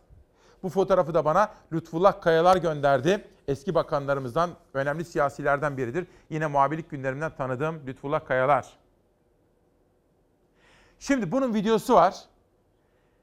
Bu çocuğu ama bir bakın kuzumuz kuzumuz. Biraz dolun arkadaşlar. Sevgili Türkiye'm hazır mısınız? Bu çocuğun bu çocuğun kalbini öpmeliyiz. Nisan günü bayram yapar çocuklar 23 Nisan günü büyük büyük bir sevinç kaplar bütün yurdun üstünü 1920'de duyuldu halkın sesi açıldı bu tarihte Büyük Millet Meclisi. Hani dün sizlere Kars'tan, Ardahan'dan, Van'dan, Batman'dan, neşeli çocuklardan fotoğraflar vermiştim ya. Bakın o çocuklarımız, yoksul evlerdeki çocuklarımız memleket ve Atatürk aşkıyla büyürlerse Türkiye çok değişecek. Oralara ulaşmam gerekiyor. Diyarbakır'a, Batman'a, Van'a, kırsal kesimlere, Yozgat'ın ücra köylerine, oralarda memleket aşkını, bayrak aşkını, Atatürk sevgisini, Atatürk'ü anlatarak ulaştırabilirsek memleket çok dönüşecek. Benim bütün çabam bu nedenle. Ve öykü. Bu öykünün en güzel öyküye dönüşmesi için çocuklarımıza o sevgiyi aşılayacağız. Bu bayram bunun için çok büyük bir dönüm noktasıydı. Bunu gördüm. Geçelim. Evet. Çok farklı illerimizden, doğudan, güneydoğudan, batıdan, Mersin'den, Sinop'tan çok güzel fotoğraflar geldi. Binlerce biliyor musunuz efendim? İnanın bana, editörüme, danışmanıma, savaşa, yönetmene hepimize binlerce fotoğraf ve video geldi. Ne kadar mutlu olduk. Tabii mahcup olduk. Hepsini yayınlayamıyoruz. Kusurumuza bakmayın ama. Ve bu da bir anne, ismi bende kalsın. Doktor Hazal, soyadını da vermiyorum. Bu arkadaşımızı, kardeşimizi de ben iyi tanıyorum. O da koronavirüsle mücadele eden doktorlarımızdan biri. E, hastanesinde böyle bir olay meydana geldiği için, onun da teması olduğu için karantinada. Fakat annesi onunla uzaktan böyle bir bayramlaşma yaptı. Ben de isimlerini sadece soyadlarını vermeden sizlerle paylaşmak istedim. Sağlık. Bu da Manisa'dan Hasan. Hasan'ımız da büyümekte maşallah. Hasan Geriter. O da bayramımızı kutladı. Bayramı kutlu olsun diyorum. Bu kızımızın da videosu var. Ancak video biraz uzun. Başka bir günde o videoyu sizlere anlatmaya çalışacağım. Atatürk'le ilgili çok güzel bir video çekmiş efendim. Ve çocuklar unutamayacakları, hayatı boyunca hatırlayacakları bir bayramı kutladılar.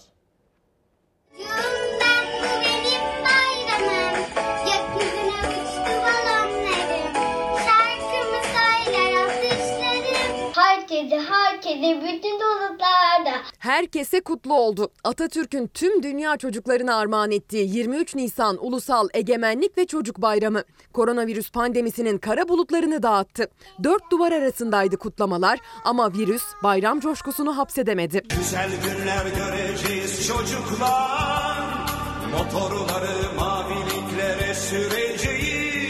Okullarında kutlayamadılar, atalarına koşamadılar ama evlerinde coştular. Süslediler evlerini, giydiler en güzel giysilerini. Kutladılar bayramlarını sınıflarında arkadaşlarıyla değil ama evlerinde kardeşleriyle.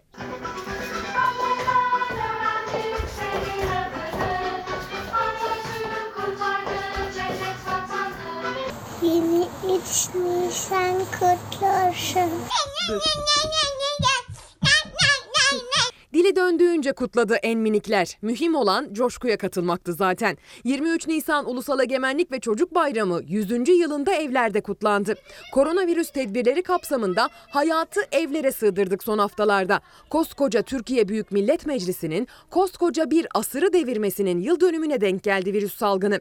Ancak dünyayı saran pandemi en büyük bayramın sahipleri çocukların bayram kutlamalarına engel olamadı.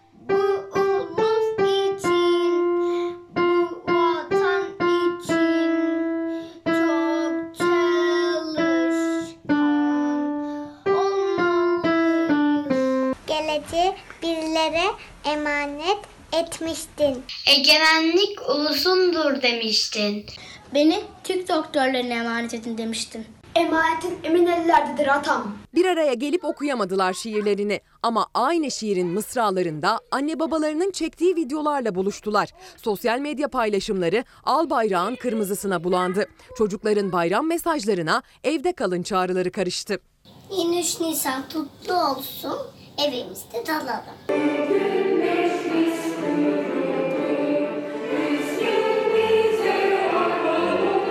Bir de 100. yıl coşkusu için aylar öncesinden hazırlık yapmaya başlayanlar vardı. Keman virtüözü Cihat Aşkın ve opera sanatçısı Burak Bilgili'nin sözlerini ve bestesini hazırladığı 100. yıl çocukları marşı virüse rağmen sanal ortamdan da olsa 100. yıl coşkusuna büyük katkı sağladı.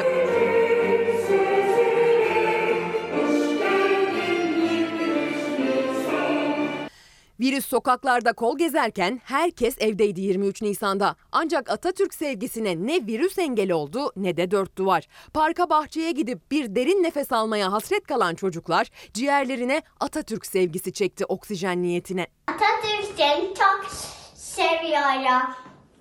Eğer sen olmasaydın biz de olmazdık. Sevgili atam, bu bayramı bize hediye ettiğin için çok teşekkür ederim. Meclisimizin nice yüzyıllarında daha sağlıklı 23 Nisanlarda daha büyük bayram coşkularına çocuklar. 23 Nisan Ulusal Egemenlik ve Çocuk Bayramı herkese kutlu olsun. Görüşürüz.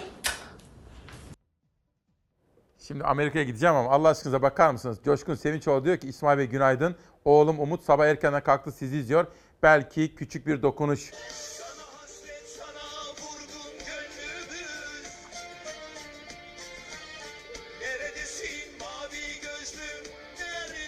Neredesin mavi gözlüm nerede?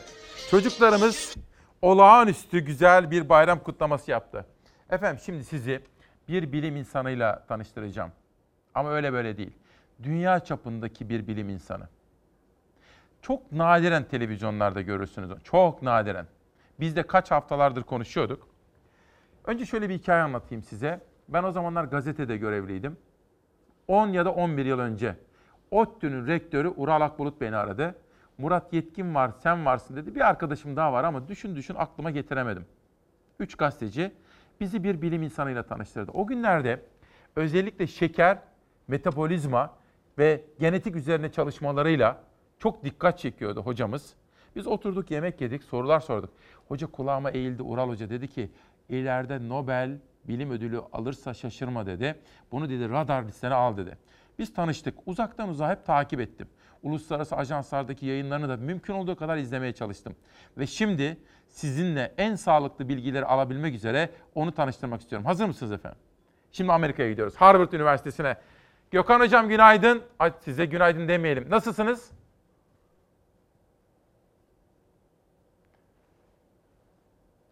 Hocam. Evet sesimiz gitmiyor mu? Evet Gökhan Hotamışlıgil hocamız. Şimdi sesi arkadaşlarım teknik olarak kontrol etsinler.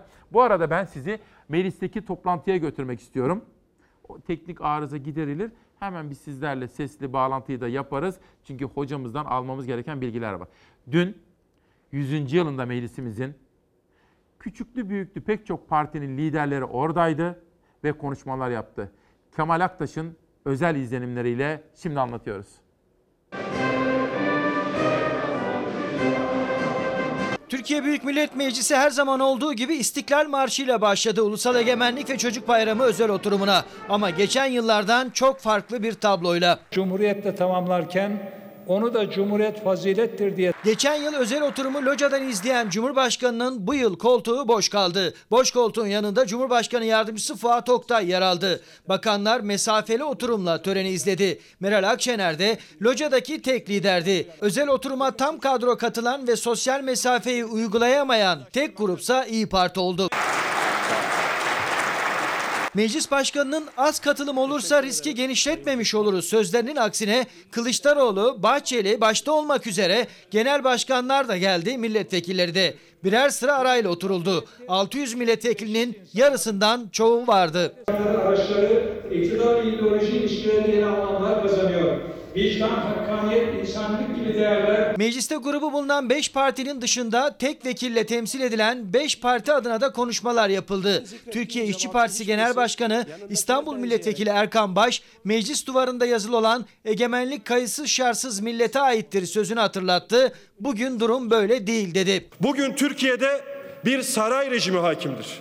Saray rejiminde hakimiyet bugün bile sarayından çıkıp buraya gelmeye tenezzül etmeyen tek adama aittir. Bugün hakimiyet salgında bile 3 kuruş yevmiye için inşaatta çalışmaya devam edip hayatını kaybeden işçi Hasan'ın değil, çıkarlarını korumak için seferber olduğunuz, vergi borçlarını sildiğiniz beşli müteahhit çetesindedir.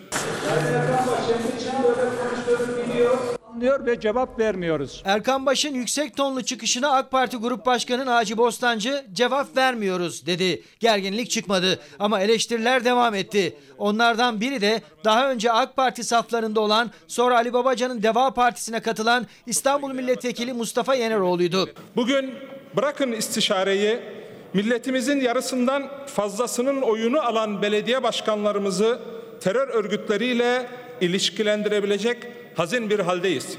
Ülkemizin kararnameler hatta son dönemlerde genelgeler ile yönetilmesinden ve sonsuz adaletsizliklerden derin üzüntü duyuyorum. Türkiye Büyük Millet Meclisi her şeyin açıkta, aleni, herkesin gözü önünde cereyan etmesinin teminatıdır. Meclisin itibarı milletin itibarıdır. Milletin meclisi güçlü olursa millet güçlü olur. Milli iradenin önünde bir engel olarak duran yüzde onluk seçim barajını kaldırmak 100. yılında Gazi Meclisimizin öncelikli vazifesi olmalıdır. Mecliste hangi parti sözcüsü konuşsa meclisin öneminin altını çizdi. Millet iradesinin ete kemiğe büründüğü ulusal egemenliğin 100. yılı virüs önlemlerinin altında geçti. Meclis çalışmalarına 20 Mayıs'a kadar ara verdi. Evet arkadaşlarımız şu anda Amerika ile bağlantıyı yeniden kurmaya çalışıyorlar. Tabi olabilir. Teknik sorunlar her zaman olabiliyor. İşte dün Hikmet Hoca ile de olduğunda bir yerde kesildi ama insanın olduğu yerde, tekniğin olduğu yerde oluyor bunlar. Efendim tabi bugün gazetelere ben her zamanki gibi ölüm ilanlarına baktığım zaman farklı gazetelerde gördüm. Acı kaybımız, çok değerli eşim, babamız, kardeşimiz, büyük babamız, değerli varlığımız, canımız Yakup Baruh'u 22 Nisan 2020 tarihinde kaybettik diyor. Özellikle reklam dünyasının yakından tanıdığı ve duayen diye tanımladığı bir isimdi. Ben de ailesine sabır dileklerinde bulunmak istedim.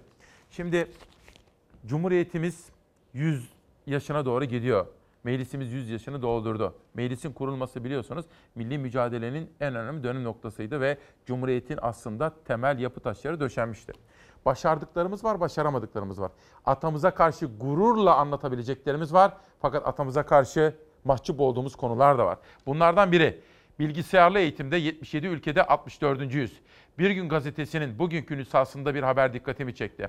Türkiye'de giderek derinleşen fırsat eşitsizliğinin eğitim alanındaki yansıması OECD'nin COVID-19 salgınında eğitim çalışması ile bir kez daha gün yüzüne çıktı. Türkiye 77 ülkenin yer aldığı eğitim ve ödev için kullanılabileceği bilgisayar olan öğrenciler sıralamasında 64. oldu. Yani Türkiye'de çok sayıda öğrencimizin de uzaktan eğitim almasına olanak sağlayacak imkanlardan uzak olduğunu maalesef üzülerek görmekteyiz. Ama karamsarlığa gerek yok. Cumhuriyetimiz bazı eksiklikleri var ama giderecektir. Biz aydınlık geleceğe inanıyoruz. Bilimden sanata, kültürden edebiyata, iş dünyasından üretkenliğe, hayatın her alana kadar başardıklarımızı da göz ardı etmemeliyiz.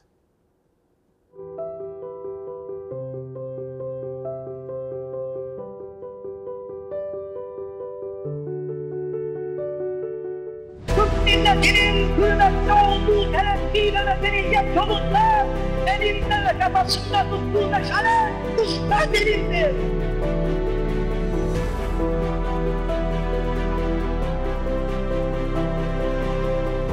Her zaman göz önünde bulundurduğumuz ana işlere ara vermeden devam etmek mecburiyetidir.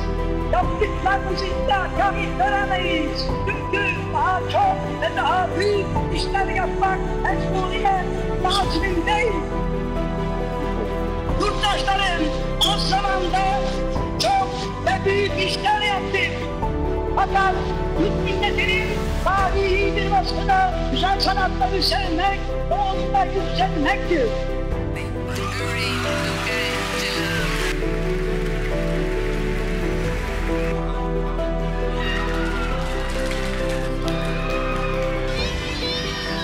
Yorulmaz alışkanlığını, fıtri zekasını, ilme bağlılığını ve bildiği bildik duygusunu mütemadiyen her türlü vasıta ve tedbirlerle besleyerek inkişaf ettirmek bir yürütümüzdür.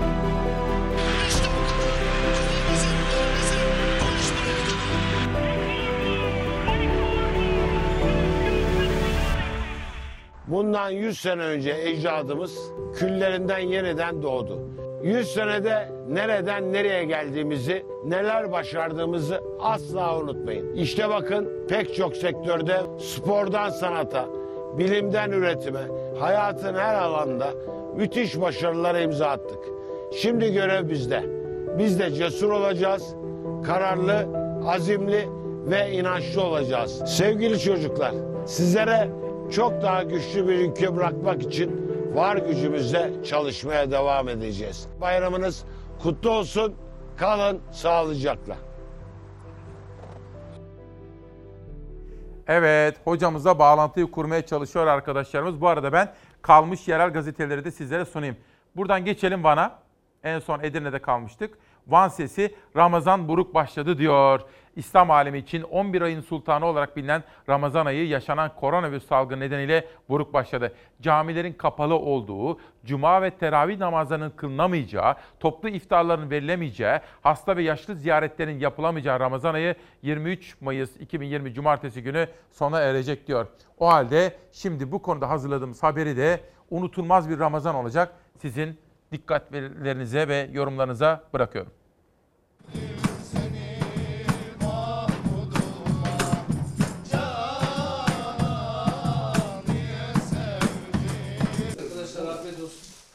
Davul sesleri sokaklarda yankılandı, ilk sahura uyanıldı, ilk oruç için niyetlenildi. 11 ayın sultanı Ramazan ayı başladı.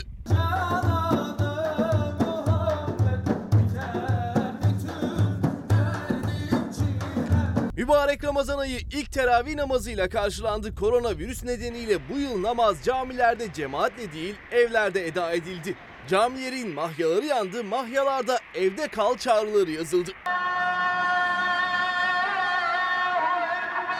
Sahur vakti yaklaşırken davulcular yine sokaklardaydı. Bu yıl maskeler takıldı, sokaklarda öyle gezdi davulcular. Koronavirüs manilere bile yansıdı. Uyursun uyursun Uykularda ne bulursun Al abdesti kıl namazı Belki koronadan kurtulursun İstanbul'da imsak vakti 4.29'du. Evlerde sahur için uyanılıp yemekler yendi. Sokağa çıkma yasağında kapsam dışı olanlar, itfaiye erleri, polis memurları, bekçiler. Çalışmak zorunda olanlarsa iş yerlerinde yaptı ilk sahuru. Bizim mutfakçı geldi. Çekecek adam burada. İnananlar ilk oruca kalktı. Açın halinden anlamak için niyetler edildi. Bugün İstanbul'da iftar akşam saat 8'de. Evet, Azmin elinden hiçbir şey kurtulamaz. Profesör Doktor Gökhan Hotamışlı Gil hocamız hattımızda ve Hocam bir kere daha merhaba. Biraz evvel demiştim ki beni eski ot direktörü Ural Akbulut sizinle tanıştırmıştı en az 10-11 yıl kadar evvel. Sizin o tarihlerde yaptığınız şeker çalışmaları, genetik çalışmalarından bahsetmişti ve Ural Hoca bana demişti ki İsmail bak bu hocaya çok dikkat et. Yanımda Murat Yetkin de vardı o gün. Beraber yemek yemiştik. İleride Nobel Bilim Ödülü kazanırsa hiç şaşırma demişti. Ben de o gün bugündür sizi takip ediyorum. Nasılsınız, iyi misiniz? Ee, sağ olun İsmail Bey, çok teşekkür ederim. Ee, güzel sözleriniz için de. Ee, Ramazanınız e, hayırlı olsun. Sağ olun. Ee, bugün de e, neredeyse azıcık az farkla kaçırdık ama e, 100. yıla da rastladı sizinle tekrar buluşmamız e, 23 Nisan'ın. Evet. Ee, onun, için de, onun için de hem sizi tebrik ederim hem de e, bütün Türkiye'yi e, tebrik ederim. O şekilde başlayalım. Çok teşekkür ediyorum. Hocam şimdi çok vakit yitirmeden size şunu sormak istiyorum. Siz bir bilim insanısınız ve bilimsel bakış açısıyla bu koronavirüs meselesi ilk çıktığından bugüne şöyle bir değerlendirmenizi alabilir miyim önce? Ya koronavirüs e, çıktığı günden beri e, ilk başlangıçtaki e, bir, bir buçuk aylık bir karanlık bir dönem var. Yani o dönemde tam ne olduğunu bilmiyoruz. E, bu Bunu Kasım e, 2019'un Kasım aylarında e, belki hatta biraz daha önce Kasım başı, Kasım ortası gibi başladığı e, Çin'de biliniyor.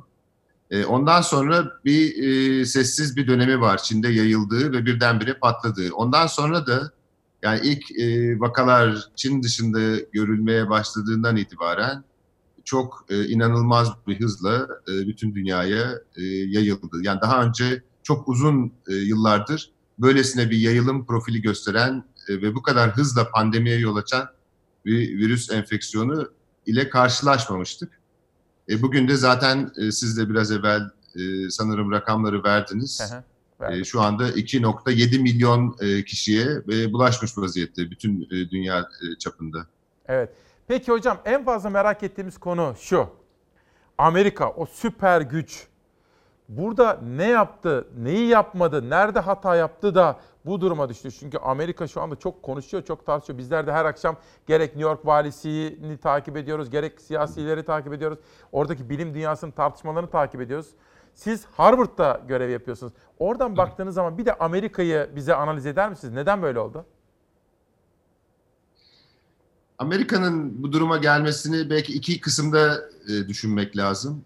Yani bir tanesi e, artık e, salgının e, sıra dışı bir virüsle meydana geldiği ve yayılmaya başladığı fark edildiği andan itibaren ki buna Ocak ayı diyelim, Ocak ayı ortaları.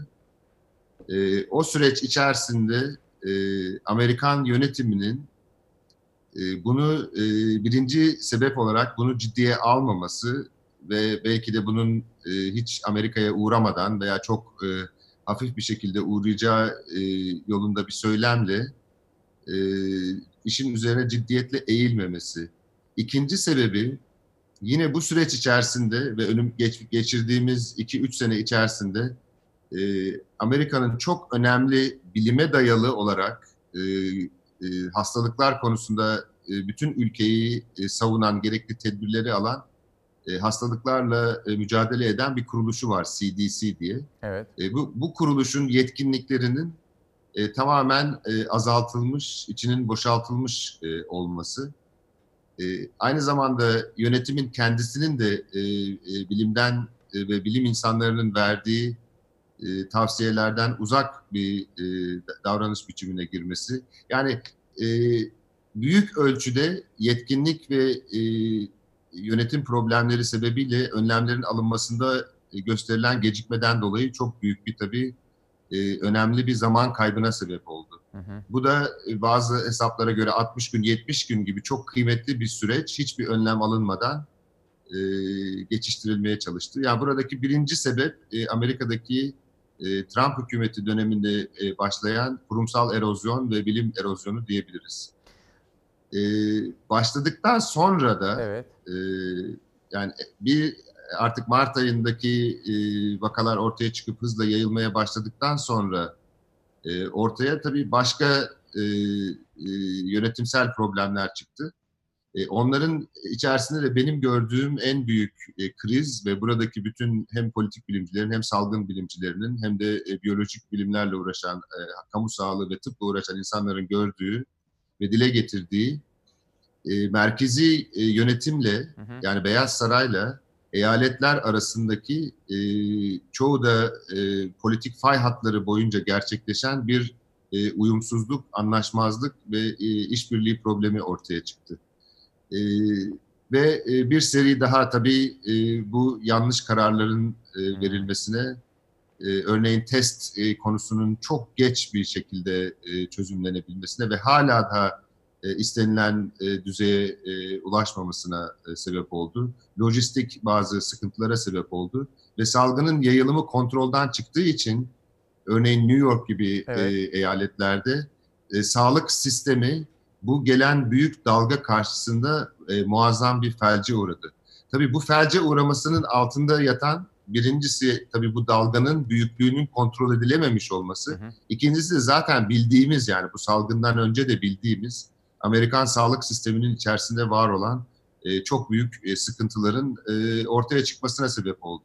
Yani Anladım. kapasite düşüklüğü, e, e, buradaki e, e, e, sağlık hizmeti maliyetinin çok yüksek olması, çok eşitsiz bir şekilde e, halka e, yayılmış olması, kapasite arttırması konusunda çok büyük Evet. sıkıntılarının olması vesaire gibi iç Peki. problemler bu baskıyla ortaya çıkmış oldu. Peki hocam şimdi bütün dünyada Amerika'da sizin bulunduğunuz bölgelerde de dahil olmak üzere aşı ve tedavi konusunda muazzam bir çalışma ve işbirlikleri yapılıyor. Buradaki gelişmeler nasıl şu anda? Ya burayı aslında bir- e, ne kadar vaktimiz var bilmiyorum ama e, tabii ki bir anlamda çok güzel. Yani küreselleşmenin e, en olumlu ve en güzel şimdiye kadar gördüğümüz örneklerinden bir tanesi. Çok yoğun bir şekilde, hiç şimdiye kadar görülmemiş bir şekilde bütün dünyadaki yani sadece Amerika'daki değil, bütün dünyadaki e, bilim insanları, bilim kurumları, e, devletlerin e, bilimle uğraşan e, kuruluşları arasında e, muazzam bir e, işbirliği, bilgi e, paylaşımı ve dayanışma ortaya çıktı.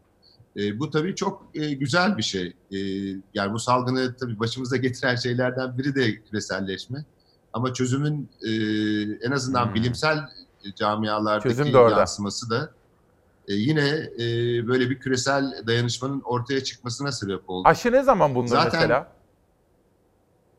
Ya aşının bulunması e, aslında onu aşama aşama düşünmek lazım. Yani aşının ilk e, aşaması aslında e, bir aşı için en kolay aşama. Yani hangi yöntem kullanılacaksa e, insanın immün sistemini bu virüse karşı hazırlamak için e, bu e, verilecek olan malzemenin hazırlanması aşı için sadece birinci aşama. Yani bu inaktive edilmiş bir virüs de olabilir, virüsün bir parçacığı da olabilir. Hatta daha yeni teknolojilerde e, virüsün kullandığı nükleik asitlerin direkt olarak e, insana uygulanması da olabilir.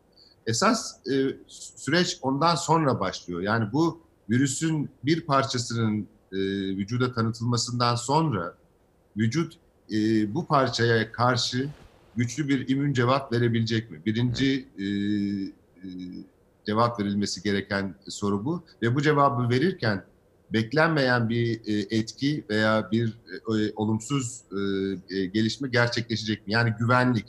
Gü- Güvenlik ve immün cevabı oluşturma süreçlerinin mutlaka ve mutlaka test edilmesi gerekiyor. İmmün cevap oluşturduktan sonra da her oluşan immün cevap e, bu virüse karşı koruyacak anlamına gelmiyor. Dolayısıyla koruyucu olup olmadığının da belirlenmesi ancak ondan sonra e, uygulanması mümkün. Zaten hem kaynak zaman açısından hem de böyle bir büyük salgında lojistik açısından en sıkıntılı süreçler aslında aşının başlangıç döneminden sonraki süreçler. E, dolayısıyla birinci aşamada şu anda tabii muazzam bir e, aktivite var. E, en son baktığımda 80 tane e, aşı programı var değişik süreçlerde olan. Evet. Yani oradaki iyi haber insanlara girmiş e, olan ve e, ikinci faza da geçmiş olan e, aşılar var. Fakat bundan sonraki seyrin e, nasıl gideceğini tabii e, önceden bilmemize imkan yok. Ama benim tahminim bunun bir seneden önce olmasının e, gerçekçi olmadığı. Peki, peki. Hocam bir de şimdi Amerika'da da çok tartışılıyor. hatta Çin'de gördük. Pek çok ülkede ikinci dalga korkusu. Hani bu ilk dalgayı atlatsak böyle ikinci dalga mı gelecek diye. Bunu nasıl yorumlamalı? Şu şekilde yorumlayabiliriz. Ee, tabii burada hala bilmediğimiz şeyler var. Birinci, yani bu konunun için en önemli olan şey e, etkilenen ülkelerde toplumun ne kadarlık bir kısmı bu enfeksiyona maruz kaldı. Evet. E, fakat emin olacağımız bir şey var ki her ülke içerisinde, dünyadaki her ülke içerisinde çok büyük bir kesim, belki yüzde 50, belki yüzde 80, e, belki daha fazla e, hala bu virüse e, duyarlılığı devam edecek. Yani enfeksiyona maruz kalmadığı ve elimizde aşı olmadığını, dolayısıyla bağışıklık olmadığını varsayarsak, e, bu e, şu anda aldığımız önlemler de bunlar hiçbiri bu virüsün ortadan kalkmasına yönelik önlemler değil. Sadece salgının yayılımını azaltmaya ve zamana e, e, uzatmaya e, yönelik önlemler. Dolayısıyla hem virüs dünyada olacağı için hem bu kadar muazzam bir e, yayılma potansiyeline sahip olduğu için hem de çok sayıda hastalığa duyarlı insan olacağı için e, bu virüsün tabii ki ikinci bir dalgayı getirmesi e, bekleniyor. Oradaki önemli olan ikinci dalga geldiğinde e, nasıl bir büyüklükte gelecek ve biz ona nasıl hazır olacağız? Yani hem e, yayılımı kontrol etmek açısından hem tedavi ve e, aşı açısından. Şu anda tabii bu problemler çözülmüş değil. O yüzden yani bu virüs bizim hayatımızdan işte önümüzdeki 2-3 e, görülmeyecek diye bir beklentimiz e, maalesef e, çok çok düşük bir Anladım. e, olasılık. Anladım. Peki. Şimdi hocam Olmaz diye bir şey yok. Olabilir. Daha Olabilir, önce, e, ki e, daha önceki virüslerde yani daha önceki koronavirüslere bağlı salgınlarda e, bu e, virüsün mutasyona uğrayıp e, ortadan kalktığını gördük. Fakat e, oradaki bazı avantajlı durumlar vardı. E, bu virüste e, onlardan bazıları yok. Örneğin aracı hayvanların ortadan kaldırılması gibi bir e, olasılık elimizde Peki. yok. Profil, bulaşma profili çok daha yüksek. Anladım. Hocam tabii sizi soruyorlar. Çok sayıda soru geliyor sizle ilgili. Oya Hanım da sormuş. Ee, şimdi sevgili izleyenler Oya Hanım, şimdi hocamız aslında Rizelidir aslında. Ee, Ankara Tıp mezunu fakat genetik konusunda aslında kendisi uzmanlığı var. Şu anda Harvard'da. Rizeli dedik. e, Bizim aslında eskiden hani Türksel Genel Müdürüydü. Süreyya Ciliv vardı. Onun kız kardeşiyle evlidir. İki çocuğu var. Ha belki şu, buradan şu soruyu sorabilirim. Hocam siz ailede nasıl tedbirler alıyorsunuz? Mesela evinizde veya anne baba. Yani onu bir anlatır mısınız? Çok merak ettim. Ya biz tabii e, e, yani annemiz İstanbul'da. O e, kendisi zaten 65 yaşın üzerinde olduğu için e, Çıkmıyor dışarıya. haftalardır e, e, evde. E, aslında o da e, kendi içerisinde bir sıkıntı yaratan problem. Çünkü e, yani insanların biraz temiz havaya ihtiyaçları var. Evet. E, onun onun da büyük e, faydaları var. E, burada da e, işte bir ay oldu. E, bir, bir aydır evdeyiz çocuklarımızla beraber e, eve kapandık. Hemen hemen işte dışarıyla ilişkimiz e, çok e, çok az bir düzeyde. E, evin içerisinde de normal herkesin aldığı işte el hijyeni, ev hijyeni, e, giriş çıkışların e, olmaması e, gibi önlemleri alıyoruz. E, yiyeceklerimizi e, evlere getiren servislerden e, alıyoruz. İşte ilaca vesaireye ihtiyacımız varsa evlere getiren e, servisleri kullanıyoruz. E, Peki hocam mesela yani Türk olduğunuz için kendinizi biraz şanslı hissedebilirsiniz bize oranla. Biz çünkü birçok şeye ulaşamıyoruz. Mesela benim kullandığım maskeler, e, eski öğrencilerimin bana Çin'den düşünüp yolladıkları maskeleri kullanıyoruz dışarı çıkmamız gerektiğinde.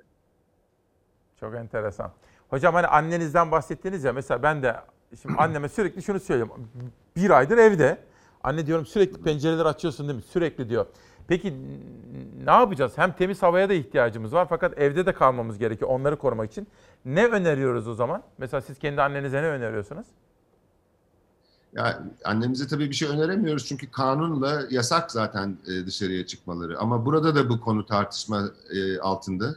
Burada da örneğin e, iki hafta önce parkların kapatılması, işte genel insanların açık havaya çıktığı alanların kapatılması gündeme geldi. Buna karşı da güçlü bir reaksiyon geldi buradaki bilim çevrelerinden. E, çünkü bir insanın parkta yürüyerek e, bu sosyal mesafe kurallarına uyduğu müddetçe e, herhangi bir enfeksiyona maruz kalma riski haftalarca evinde kaldığında bir rahatsızlık yaşama riskinden çok daha düşük. Yani orada bir risk kar hesabı yaparsanız oradaki yani akıl ve mantık parkların, geniş alanların e, insanlara e, açık kalmasını e, öngörüyor. Fakat tabii burası da e, İstanbul'dan farklı olarak mesela New York'ta olsanız bu tabii çok daha zor. Çünkü nüfus yoğunluğu e, her insan başına bu sosyal mesafeyi koruyacak bir e, emlak sağlayamıyor. Ama Ma- Massachusetts daha yaygın bir eyalet olduğu için örneğin bizim etrafımızda bol miktarda geniş alan parklar, ormanlar var. E, dolayısıyla e, ondan istifade edebiliyoruz. Biraz da şehrin yapılanması e, daha önceki e, yoğunluğu çok büyük bir e, etken tabii. Hocam şimdi bir de Arzu Hanım'dan bir soru var. Tabii bana da sormuş hastaneler konusunda. Ben şunu söyleyeyim. Hastane konusunda bir sorun olduğunu hiçbir şekilde düşünmüyorum. Olacağını da düşünmüyorum Türkiye'de. Fakat sağlık çalışanları açısından sorun var. Onu görüyorum ve olabilir. Bundan korkuyorum. Mesela bugün de Türk Tabipleri Birliği açıkladı. Bir sağlık çalışanını kaybettik. Dün bir sağlıkçı, aile hekimleri özellikle hocam büyük bir tehdit altındalar. Geçen hafta işte İzmir'den iki kardeş hayatını kaybetti. Birazcık da bunu değerlendirir misiniz? Sağlık çalışanlarımız büyük bir fedakarlıkla ve risk altında çalışıyorlar.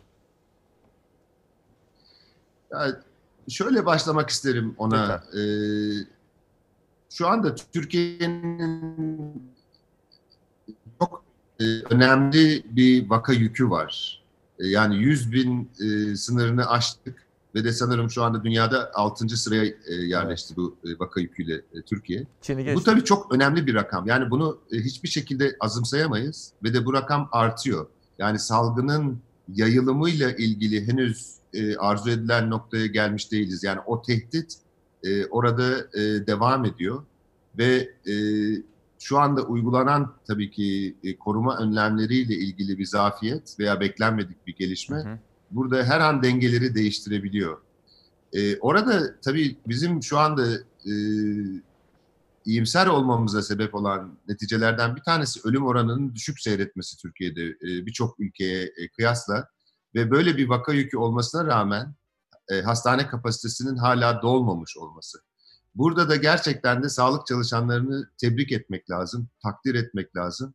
E, bu hakikaten çok iyi yetişmiş ve tecrübeli bir e, sağlık çalışanı kadrosu e, büyük bir fedakarlıkla çalışarak e, bu e, Evet. sonucun ortaya çıkmasına büyük bir katkıda bulunuyor. Teşekkür Fakat ediyoruz. tabii burada hem beklentileri e, çok iyi e, ayarlamamız hem de bu gruba çok e, güçlü bir şekilde destek olmamız gerekiyor. Hem korunmaları açısından e, hem de bu performansı e, sürdürebilmeleri açısından evet. yani o yoğunluğun oluşmaması için e, sağlık çalışanlarına da destek vermek gerekiyor. Yani sadece duygusal olarak e, veya koruyucu malzeme olarak değil, o yoğunluğun yani o tsunami dalgasının üzerlerine gelmemesi için de e, kendilerine büyük destek olmak gerekiyor.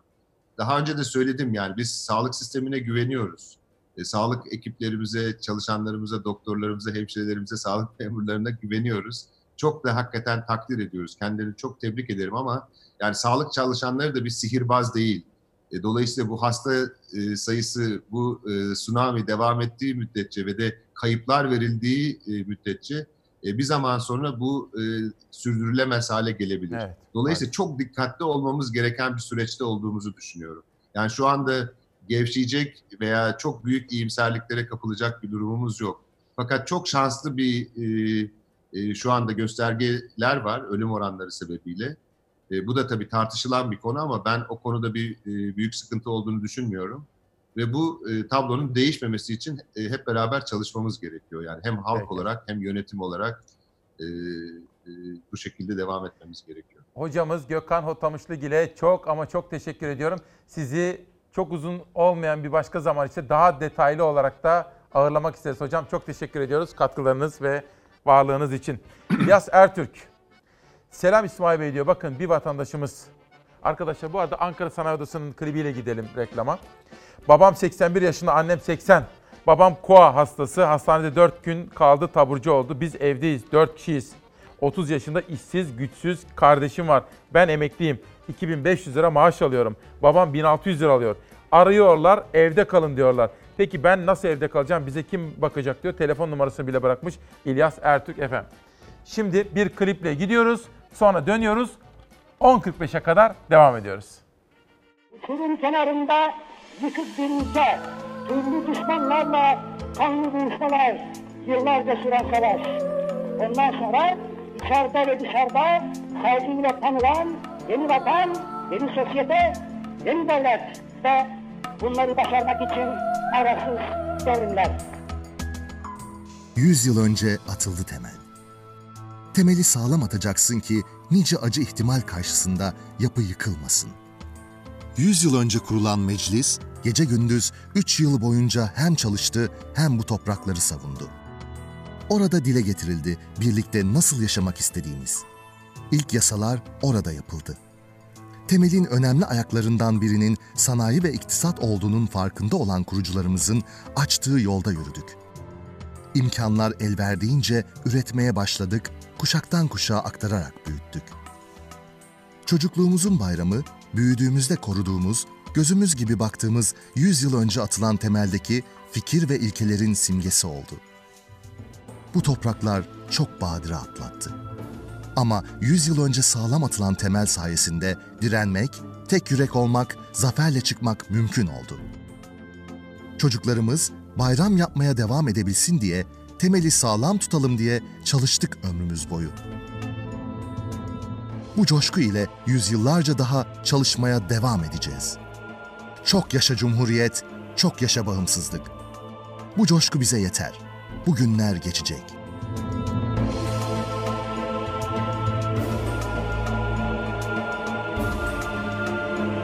Bağımsızlık ve özgürlük umutlarının inanca dönüştüğü bugünün 100. yılını çalışanlarımızla birlikte coşku ile kutluyoruz.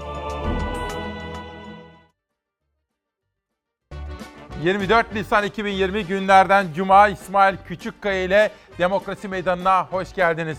Öyle böyle bir kutlama yapmadık 23 Nisan'da. Gerçekten de parlamentonun, meclisin kuruluşunun 100. yılına yakışır. 7'den 77'ye hepimiz. Edirne'den Ardahan'a, Almanya, Belçika, Hollanda, Amerika, Kanada, Orta Asya, her yerde Orta Doğu'da bayramları kutladık efendim. Günaydın Türkiye'm. Şimdi bu konuyu bizler bütün milli bayramlarda olduğumuz yaptığımız gibi hem coşkuyla kutlayacağız. Yani yüreğimizi çalıştıracağız ama bir şey daha yapacağız. Ne yapacağız? Kafamızı da çalıştıracağız. Hayattaki her şeyin olduğu gibi bayramların da manevi yönünü ve aynı zamanda anlamını yani manasını anlamak için, manasını içselleştirmek için de konuşmamız gerekiyor. Çok kıymetli bir bilim insanını davet ettim. Ama önce bu bayram öyle böyle bir bayram olmadı.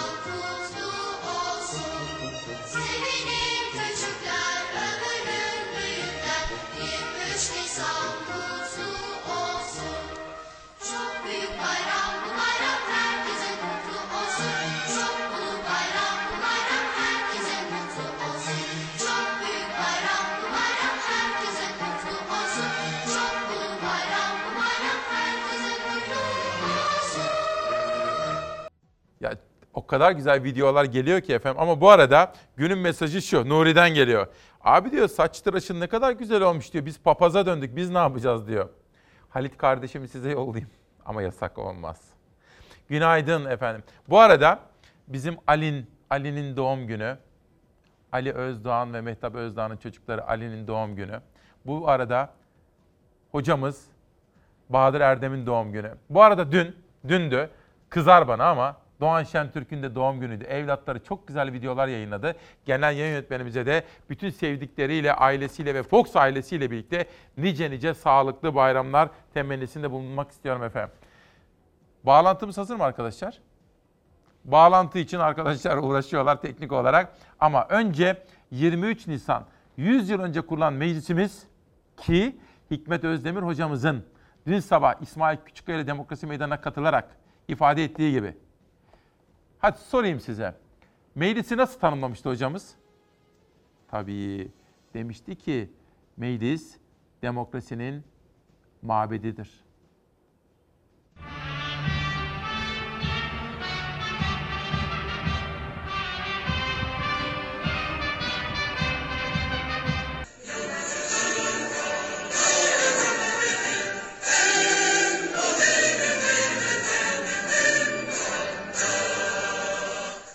Virüse karşı açtığımız savaşta en ön safta göğüs göğüse çarpışan kahraman sağlık çalışanları akşam saatler 21'i gösterdiğinde İstiklal Marşı okudu. Türkiye'nin tek yürek olup okuduğu İstiklal Marşı'na onlar hastanelerden, görev yerlerinden katıldı.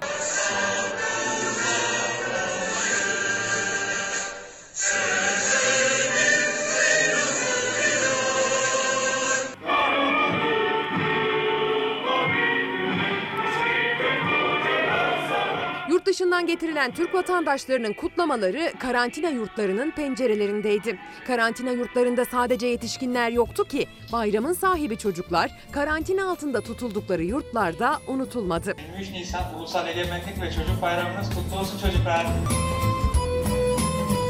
23 Nisan Ulusal Egemenlik Çocuk Bayramı kutlu olsun. Onlar virüs karantinasının minikleri. Almanya'dan Türkiye'ye getirilen Türk vatandaşlarının yerleştirildiği Sivas'taki KYK yurdunda kalan minikler unutulmadı. Gençlik ve Spor İl Müdürlüğü yetkilileri karantinadaki çocukların bayramını tedbir kıyafetleriyle kutladı. Bayramınız kutlu olsun. Sivas'tan gelen bir diğer görüntü ise duygulandırdı. Virüs önlemleri kapsamında karantina altına alınan Yıldızeli ilçesinin Yusufoğlan köyündeki okulda ne öğrenci vardı ne kutlama. Ama okulun hizmetlisi çocukların Haydar amcası akşam saat 21'de tek başına 23 Nisan kutladı köy okulunda. Siz benim babama kavuşmam için evde kalın. Babam sizin sağlığınız için görevde. Lütfen siz de sağlığınız için evde kalın. Çünkü ben babamı çok özledim. Çoğu haftalardır sağlık çalışanı anne babasını göremiyor. Kocaeli Büyükşehir Belediye Başkanı sağlık çalışanlarının çocuklarına pastalı 23 Nisan sürprizi yaptı. Merhabalar. İyi günler. Merhabalar, iyi günler. Nasılsınız? İyisiniz. İyiyiz. Teşekkür ederiz. Mutlu olduk. Teşekkür ederiz. Sağlıkçılarsa göreve İstiklal Marşı molası verdi saatler 21'i gösterdiğinde. Afyonkarahisar Sağlık Bilimleri Üniversitesi Uygulama ve Araştırma Hastanesi'nde COVID-19 pandemi hastalarıyla ilgilenen doktorlar, hemşireler, sağlık görevlileri 23 Nisan Ulusal Egemenlik ve Çocuk Bayramı'nı hastane koridorlarında böyle kutladı.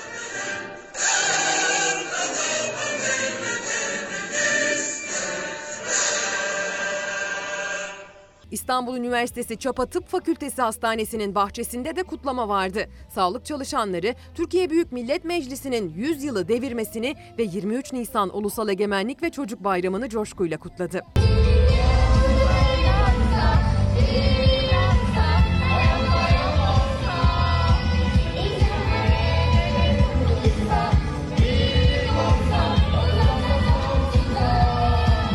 Sadece çocuklar değil, yetişkinler de dahil oldu coşkuya bu sene. Çocukların bayramında, meclisin 100. yılında yetişkinler de coştu, yönetenler de.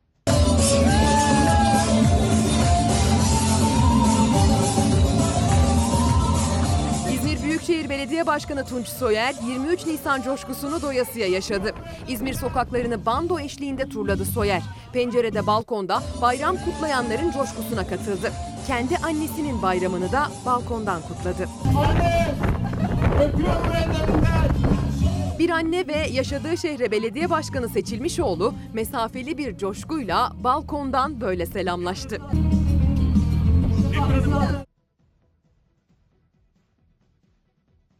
Şimdi besbelli ki hiç kasmıyor Tunç Soyer. Bravo. Öyle içindeki çocuğu da yaşatıyor ve yaşamasını bir bayramda da dans ediyordu biliyorsunuz. Bu arada bir arkadaş beni eleştirmiş. Ama bir kelime söylüyor. O kelimeyi kendime yakıştıramadığım gibi hiç kimseye yakıştıramam. Dolayısıyla öyle söylemeyin ama eleştirin. Sen diyor nasıl olur da diyor hastaneleri översin. Bilmez misin diyor ülkenin içinde bulunduğu durumu diyor. Adı Ahmet. Soyadını da söylemeyeceğim ama. Bülent Uluçay. İzmir'den Bülent Uluçay torunum Ela gösterir misiniz diyor. Bakın çocuklarımız bayram coşkusunu kalplerinde hissediyorlar. Bu arkadaşa Ahmet Bey'e şöyle söyleyeyim. Efendim dedim ki bizde hastane, hastane yatak ve yoğun bakım bakımından bir sorun görmüyorum. Her gün arıyorum. Her dün hatta biz danışmanımla Nihal Kemaloğlu konuşurken bunu da tartıştık, konuştuk. Ben özel hastaneleri arıyorum. Korona pozitifle ilgili çok sıkıntı yaşayan bazı özel hastaneler vardı biliyorum. Devlet hastanelerini de arıyorum. Hatta şehir hastaneleri. Bizde yatak sorunu falan olmadı. Olmayacak. Ama bu işi kötü yönetirsek eğer bundan sonra yani önlemleri almazsak, gevşetirsek sağlık çalışanı ve doktor sorunu olabilir. Ben bunu söylüyorum. Doğru bildiğimi söylemeden geçemem. Bu arada bu koronavirüs zamanında da benimle birlikte çalışan arkadaşlarım, editörüm Zeray, Ezgi Gözeger, Beyza Gözeyik ve Zafer Söken. İşte Hilal yönetmen kardeşim. Onun yerine de şimdi Savaş Yıldız kardeşim geldi. Bugün de kameralarda Mümin var ve İsmail kardeşim var. Gazeteyi de Dilek Zehir çizdi. Müthiş özenerek çizdi. Rejideki bütün arkadaşlarım Sesçim Ozan Perzek, Pertes, Ozan Pertes ve danışmanım Nihal Kemaloğlu. Doğan Şentürk yönetimindeki Fox Haber'in gücüyle sizlere bulaşıyoruz. Sizinle buluşuyoruz her sabah. Ve şimdi Burak Hocam, Burak Çelik. Hocam hazır mı bakalım? Evet. Burak Hocam günaydın. Sizin Günaydın. bütün ailenizin, güzel kızınızın bayramını kutluyorum. Nasılsınız? Ne yaptınız bayramda? Çok teşekkürler, sağ olun. Evde e, aslında beklediğimiz bir 100. yıl bayramı değildi ama evde olabildiğince coşkulu şekilde kutla- kutladık. Hatta dünden kalan, kutlamamızdan kalan şeyler de arkamda duruyor. Kızlarımın resimleri, süslemeler. Ama kutladık. 9'da kapının önünde İstiklal Marşımızı yani dışarıda balkonda İstiklal Marşımızı söyledik. Güzel kızınız ne Coşkulu bir söyledi şekilde size? Ne söylüyordu bayramla ilgili? Eh, şöyle söyledi, ya böyle bayram mı olur dedi. İki gündür aslında yani bayram öncesindeki iki günden beri bunu e, söylüyor. Biraz buruktu. E, Ben de ona koşulların bunu gerektirdiğini anlayabilen bir çocuk aslında. İlkokul 2'ye gidiyor büyük kızım. Koşulların bunu gerektirdiğini, mecburen böyle olduğunu ama şimdi burada da söylemeyi düşünüyordum. Oradan konumuza da bağlayalım. Ama 100 yıl önce dedelerimizin, ninelerimizin koşulları kadar zor koşullar altında yine de olmadığımızı söyledim. Ve onlar o zor koşullardan çıkmayı başardılarsa bizim de her türlü zorluğu yenebileceğimizi söyledim. Akşam saat 9'da e, yalnızca İstiklal Marşı değil, işte bir takım böyle e, Atatürk'le ilgili şarkılar, marşlar e, söyledik, bayraklarımızı salladık. Biraz daha şimdi 23 Nisan gibi oldu dedi. Arkanızda bir şey çizmiş. Ne çizdi hocam o? Bir bayrak görüyorum, bir ev gibi bir şey görüyorum. Ee, Meclis o, mi? o Türkiye Büyük Millet Meclisi aslında. Ee, yanında bir erkek, bir kız, e, çocuk var ellerinde bayrak olan. Altına da yaşasın Türkiye Büyük Millet Meclisi, yaşasın 23 Nisan diye yazdı. Ee, ilginçtir. Şöyle bir şey oldu. Ben okulda da dün bir online konferans verdim Galatasaray Üniversitesi'nde. Yine koşullar gereği aslında şey olarak, canlı olarak yapmayı planladığımız konferansı online olarak yapmak durumunda kaldık. Onun afişi için ben bir takım görseller ararken bana geldi sen ne yapıyorsun diye sordu. Ben de afiş için bir şeyler aradığımı Evet. söyledim.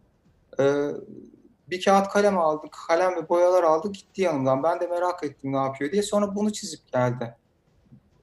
Çok güzel. Şey Adı- budur diye. Adını söyler Ee, misiniz hocam? Türkiye'miz duysun. Melis. Melis. Adı Kaç- Melis. Kaç Bir- yaşında? 8 yaşında. Küçük kızımız da Ela. Onu da e, anmadan Allah etmeyelim. bağışlasın Melis ve ikisini de. Ela sağ olun. Herkesin çocuğuna Hocam Allah şimdi bağışlasın. size bir fotoğraf göstereceğim.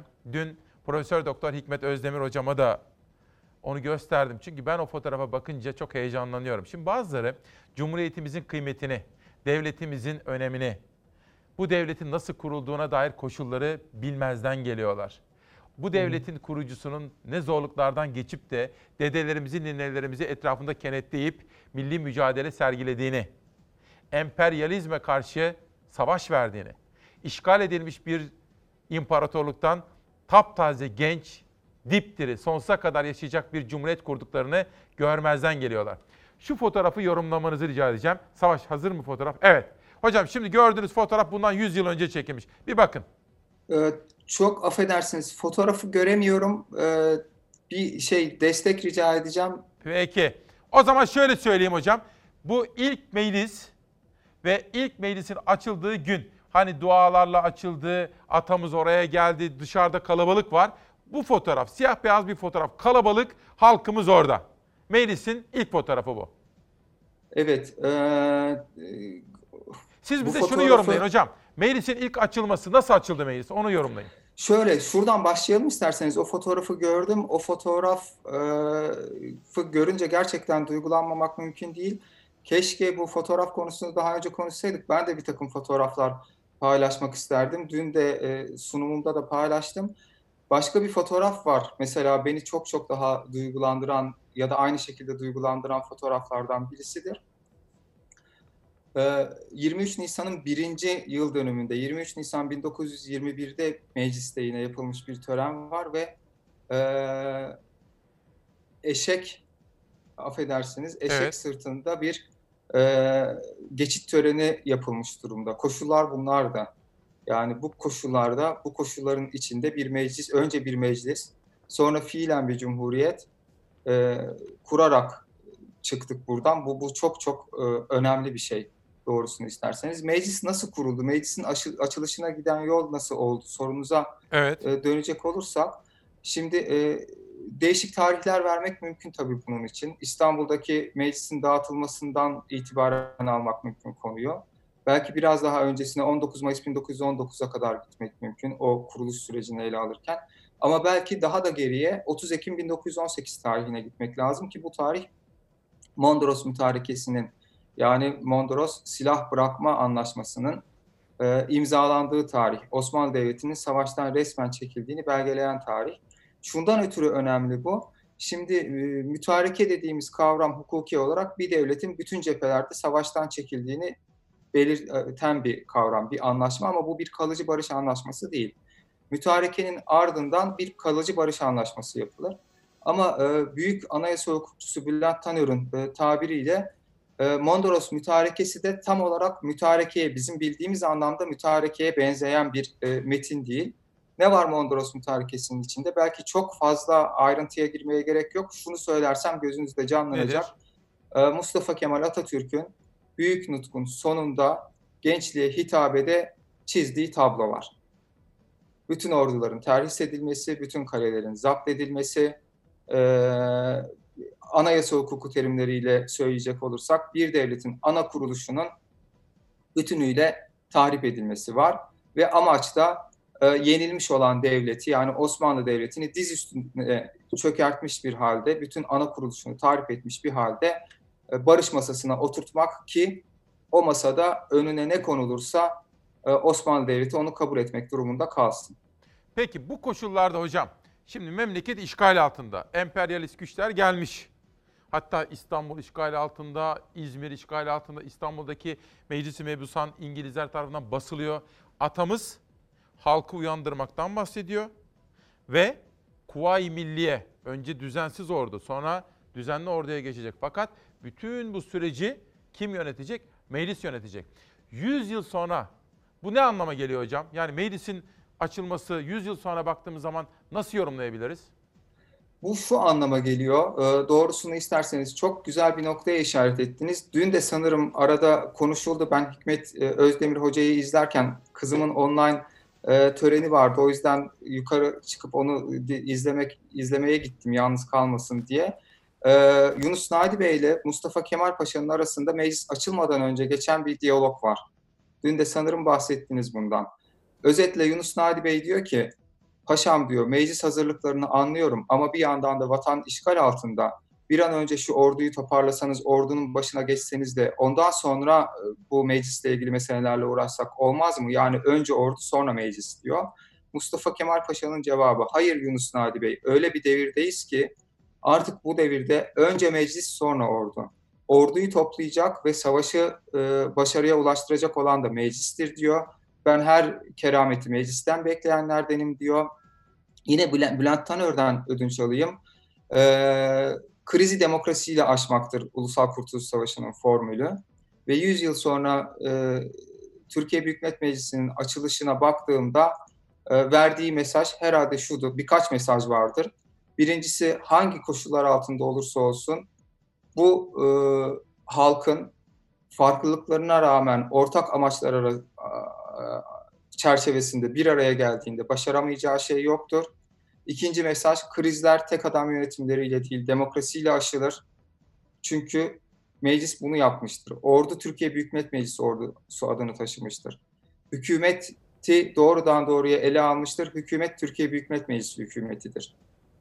Bütün anlaşmalarda şeylerde de böyledir. verdiği mesaj herhalde budur. En önemli mesajlardan birisi budur. Evet, önce önce meclis diyor. Yani halkın iradesini arkasına alacak ve aldığı bütün kararlarda meşruiyet arıyor. Meşru olması gerekiyor. Evet. Önce meclis sonra ordu diyor. Önce Aslında meclis de- sonra ordu diyor. Hı, Bu buyurun. meşruiyet meselesi de çok önemli. Ona da bir Lütfen. çok kısa değinmek isterim eğer e, tabii, zamanımız buyurun. varsa. Şöyle e, bizim Ulusal Kurtuluş Savaşımızın bu aslında ne kadar övünsek az belki bununla. Bizim Ulusal Kurtuluş Savaşımızın 20. yüzyılın ilk Ulusal Kurtuluş Savaşı 20. yüzyıl boyunca gördüğümüz diğer ulusal e, kurtuluş savaşları veya ulusal kurtuluş mücadelelerinden ayrılan bir yönü var. O da şu. Bizde meşruluk ve hukukilikle e, fiililik iç içe. Hatta meşruluk ve hukukilik e, bazen önde bile gidiyor diyebiliriz. Diğer savaşlarda veya mücadelelerde genellikle şöyle oluyor. Yunus Nadi Bey'in önerdiği gibi silahlı gücü eline alan e, kişiler ya da gruplar bir mücadele yürütüyorlar. Bunu başarıya ulaştırdıktan sonra onun hukuki çerçevesini çiziyorlar. Biz, Bizde ise Bizde tam tersi. Tam tersi. Ve o yüzden mesela aslında birinci e, meclisin açılışı Osmanlı düzeninden büyük bir kopuşu temsil ediyor. Ki fiilen cumhuriyettir diyoruz sonrasındaki gelişmelere baktığımızda. Ama o yüzden e, Meclis-i Mebusan'dan ya da Osmanlı düzeninden birinci meclise geçiş o kadar doğal bir sürecin sonucuymuş gibi görünüyor ki işte burada herhalde o e, meşruluk temeli, meşruluk zemininde ilerlemenin büyük bir payı var. Bir şeyi daha e, eklemeden Tabii, geçmek tabii. istemem Buyurun. e, eğer yine zamanımız varsa. Olsun buyurun. 30 Ekim 1918'de Mondros Mütarekesi'nde bir model çizildi e, Osmanlı Devleti veya Türkiye için dedik. Ama e, o modeli Türkiye halkı kabul etmiyor. 30 Ekim 1918'in hemen ertesinde 5 Kasım 1918'de ilk kongre toplanıyor ve e, Ekim 1920'ye kadar yani e, tarihe dikkat çekmek istiyorum. Türkiye Büyük Millet Meclisi açıldıktan e, 6 ay sonrasına kadar da kongreler toplanmaya devam ediyor. Ve zaten mesela o yüzden yine çok büyük bir anayasa hukukçusu olan Tarık Zafer Tuna'ya e, Türkiye Büyük Millet Meclisi için büyük bir kongre görünümündedirler. Kongrelerin özelliği nedir? Kongrelerin özelliği şudur. İnsanlar o kendilerine çizilen çerçeveyi kabul etmeyen e, insanlar ne olacak bu memleketin hali sorusunu soruyorlar ve onun o sorunun yanıtı olarak da biz bir şeyler yapacağız diyorlar. Biz yapmazsak yani hükümetten bekleyerek, Evet. e, devletten bekleyerek olmayacak biz yapacağız, biz Peki. harekete geçeceğiz diyorlar ve o kongreleri topluyorlar. O da çok Peki. önemli bir dinamik Türkiye Büyük Hocam, Millet Meclisi'nin üzerine oturuyor. Sizi dinlerken aklıma bir soru geldi. Tabii size bir taraftan bakıyorum arkada bayrak var, işte Melis'in çizdiği resim var. Aklıma bir soru geldi ama önce gelin sizi ve sizinle birlikte bütün halkımızı işte o bahsettiğiniz dün Hikmet Hoca'nın da demokrasinin mabedi dediği milli mücadelenin ilk en önemli mekanına götüreyim. Gazi Mustafa Kemal Atatürk'ün işte açtığı ve Cumhuriyet'in de yapı taşlarını döşediği meclise gidelim mi? Hadi buyurun. Çok Devlet erkanının yüzünde maskeler, yüreklerde tarihi günün, bağımsızlık mücadelesinin ruhu. Türkiye Büyük Millet Meclisi'nin 100. yılı kutlamaları 23 Nisan Ulusal Egemenlik Çocuk Bayramı koronavirüsün gölgesinde tarihi görüntülerle kayda geçti. Ulu Önder Atatürk'ün huzurunda Anıtkabir'de bir aradaydı devlet protokolü. Bir tek meclis başkanının maske takmaması dikkat çekti. Tören öncesi protokol Aslanlı yolun başında yerini alırken de korona tedbirleri gereği liderler tokalaşmadan selamlaştılar. Temas yoktu ama tören boyunca liderler arasında sohbet de olmadı. Meclis Başkanı önde Cumhurbaşkanı Yardımcısı Fuat Oktay, Kılıçdaroğlu, Bahçeli, Akşener, bakanlar, milletvekilleri arkada. Sosyal mesafedeydi gözler ama o mesafede pek korunmadı. Ya istiklal ya ölüm şiarıyla yola çıkan Tarihi günde kendini hissettiren koronayla mücadele mesajlara yansımadı ama Anıtkabir avlusunda çocukların olmaması, törenin sadece devlet protokolüyle sınırlı kalması bir ilk olarak tarihe geçti. Devlet erkanlığının ikinci adresi ilk meclisti. Tam 100 yıl önce millet egemenliğinin ilan edildiği o anlara tanıklık eden birinci meclis. Koronavirüs tedbirleri nedeniyle sadece devlet erkanlığının ziyaretine açık. Bu vesileyle ben e, hapiste olan bütün gazetecilerin bir e, an önce özgürlüğe kavuşmalarını arzu ederim. Görevliler ara ara dezenfektan desteği verdi protokole. Komutanlar, liderler ilk meclisin sıralarında yerlerini aldığında da maskeli önlem devam etti. CHP lideri Kılıçdaroğlu ile Bahçeli yan yana oturdular. Ama oturma düzeninde araya mesafe koyarak yan yanaydılar fakat yine tek kelime etmediler. arkamızdaki bayrak 23 Nisan 1920'de bu binamıza asılan 100 yıllık tarihi olan bir bayramımız. Tüm protokol maskeli önlem alırken hem Anıtkabir'de hem de ilk mecliste Meclis Başkanı Şentop'un neden maske takmadığı tören boyunca yanıtı aranan soru oldu. Tabii maske takmam gerekir. Fakat e, sürekli konuştuğum için kameralar önünde e, ve bütün arkadaşlarımız görüldüğü gibi taktığı için yani bu esnada takmadım. Şimdi takacağım. Mecliste özel oturumda maskeliydi Şentop. Korona nedeniyle temasın ama onun dışında da sohbetin hiç olmadığı, siyasetin soğuk havasının gün boyunca kendini hissettirdiği günde en eğlenceli kareyi Milli Eğitim Bakanı Ziya Selçuk verdi. Günün ilk saatlerinde Anıtkabir avlusunda çekilen fotoğrafının üzerine çocuk fotoğraflarını montajlayarak paylaştı Selçuk. Bu bayram liderler koltuklarını küçüklere devredemedi. Ama Milli Eğitim Bakanı o geleneği de fotoğrafla giderdi. Burak Çelik hocamıza soralım. Hocam ilk meclis. Biraz önce aklıma gelen soruyu yönelteceğim size ama önce şu ilk meclisi biraz daha konuşalım. Konuşalım. Ee, ilk meclisin temel özelliklerinden biraz bahsedelim Lütfen. isterseniz. Onları söyleyelim. Bir kere şeyi söyledik. Krizi demokrasiyle aşma formülünün temel organı oldu Büyük Millet Meclisi. Bu çok önemli bir şey. Aynı zamanda e, Osmanlı dönemi düzeninden kopuşu olağan bir biçimde gerçekleştirdi. Yani bunu biraz daha açmamı isterseniz çok kısa şunları söyleyebilirim. Yani e, Osmanlı'daki meclis dağıtılıyor. Meclis dağıtıldıktan sonra Mustafa Kemal Paşa heyeti temsiliyenin reisi olarak e, Sivas Kongresi'nde seçilmiş olan heyetin, yürütme heyetinin reisi olarak Ankara'da bir meclis toplantısı çağrısında bulunuyor ve e, bu toplantıya uyuluyor. Bu da çok önemli bir şey. Bir başka şey yine dünya tarihinde çok sık rastlanan bir olgu değil herhalde. Aslında iki seçimde oluşmuş meclis, birinci Büyük Millet Meclisi. Ee, şöyle ki, e, Osmanlı Meclisi dağıtılınca Mustafa Kemal Paşa 19 Mart'ta bir bildirimde bulunuyor ve diyor ki e, illerde ya da livalarda, sancaklarda her e, sancak için 5 temsilci esasına göre bir seçim yapılacak diyor. Bu da biraz esnek bir seçim yani dönemin koşulları gereği mesela işgal altında olan yerlerde işgal olmayan başka bir yerde o yer adına seçimler yapılıyor falan. Ama aynı zamanda 1919'da yapılmış olan son Osmanlı Meclisi için yapılmış olan seçimlerden ki o da aslında Kuvayi Milli Hareketi'nin başarısı. Bunu zorlayarak e, aslında e, kazıya kazıya kazanıyor o seçim yapılmasını ve meclis, Osmanlı son Osmanlı Meclisi'nin açılmasını da e, Kuvayi Milliye Hareketi. E, o meclisten katılanlar da katılabilsin diyor. Dolayısıyla hem 1919 seçimleri hem 1920 seçimleri oluşmuş iki şeyli, iki seçimli bir Evet. meclis. Aynı zamanda farklılıklara rağmen bunda da bir anıdan yine çok farklı anılar var ama Ben bir çok sevdiğim bir yerden vereceğim şimdi o örneği. E, farklılıklara rağmen ortak bir amaç etrafında bir arada olmayı başarabilmiş e, mebusların oluşturduğu İşte bir meclis ve o yüzden ba- ba- başarıyor büyük e, mücadeleyi. Hıfzı Veldet Veli Dedeoğlu, medeni hukuk e, profesörü, rahmetli, rahmetle anıyorum kendisini. Ama bir lise öğrencisiyken e, İstanbul'dan Anadolu'ya, Ankara'ya geçiyor o da ve mecliste zabıt katibi olarak yani tutanak memuru olarak çalışıyor. Daha sonra dönüp işte hukuk fakültesini bitiriyor. Devlet onu yurt dışına gönderiyor doktora için medeni hukuk profesörü falan oluyor.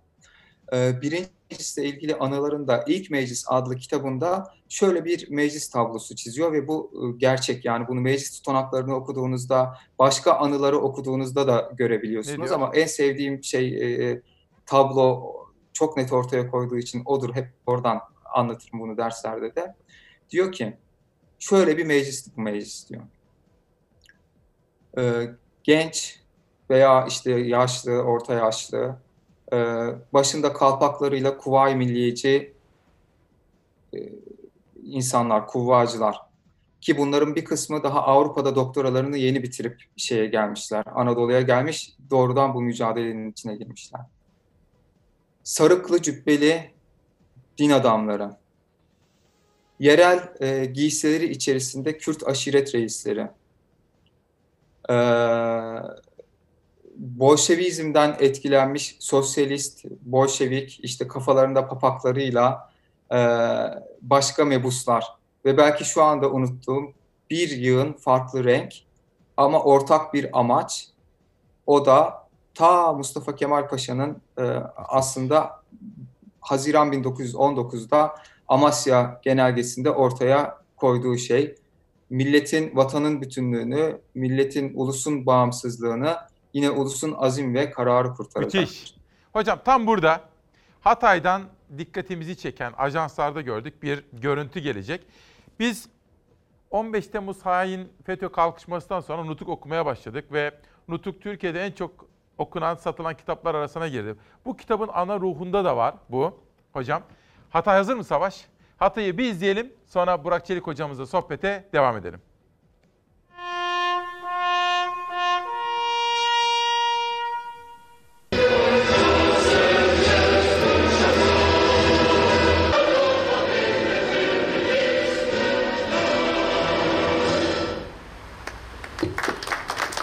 Türkiye Büyük Millet Meclisi'nin açılışının 100. yılı 23 Nisan Ulusal Egemenlik ve Çocuk Bayramımız hep güzel günleri birlikte kutlayan ve acımızı paylaşıp hafifleten Hatay'ın renkleri bugün buradayız. İnşallah seneye hep beraber daha güzel bir bayram geçiririz. Hayırlı uğurlu olsun. 23 Nisan Ulusal Egemenlik ve Çocuk Bayramı ile beraber Cuma sabahı da başlayacak olan Ramazan ayının şehrimize, ülkemize ve tüm İslam alemine hayırlar getirmesini temenni ediyorum. 23 Nisan Ulusal Egemenlik Bayramı'nı ve Cuma günü başlayacak olan Ramazan ayının bütün İslam alemine, Türkiye'mize, Hatay'ımıza hayırlara vesile olmasını diliyorum. 23 Nisan bayramını bütün ülkemize kutlu olsun inşallah. Daha nice 23 Nisanlara ulus olarak, ülke olarak hep beraber ulaşırız inşallah. Ve bu Ramazan ayının yüzüsü hürmetine bu virüs salgınının ülkemizden ve tüm insanlığın üzerinden kaldırılmasını Yüce Rabbimden niyaz ediyorum. Hocam işte böyle bir mücadele. Yani farklılıklarımız var mı? Var. Ama ortak paydalarımız var. Nedir o? Mesela Türkiye Cumhuriyeti, vatan sevgisi, Atatürk'e olan şükran duygularımız, ortak paydalarımız olacak. Öyle değil mi hocam? Evet öyle ve zaten buydu. Birinci meclis buydu. Ee, birinci meclisi bir arada tutan ruh buydu. Kuvayi Milliye ruhu denilen e, ruh buydu. Bu ortak paydalar etrafında bir araya gelebilme e, yeteneğini göstermişti Türkiye halkı ve o yüzden başarıya ulaştı bu mücadele doğrusunu isterseniz. Evet.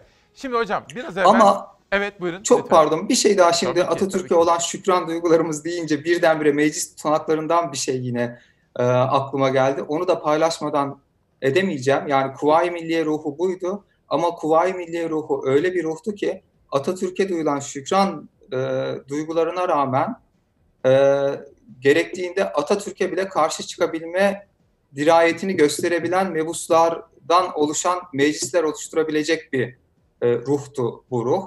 Şöyle ki e, birinci meclis değil ama ikinci meclis yani Cumhuriyeti ilan eden ve 1924 Anayasası'nı yapan mecliste 1924 Anayasası görüşülürken hazırlanan tasarıda aslında normal bir parlamenter sistemde e, var olan ya da bir normal bir parlamenter sistemde devlet başkanının sahip olmasının e, doğal olduğu bir takım yetkiler öngörülmüştü.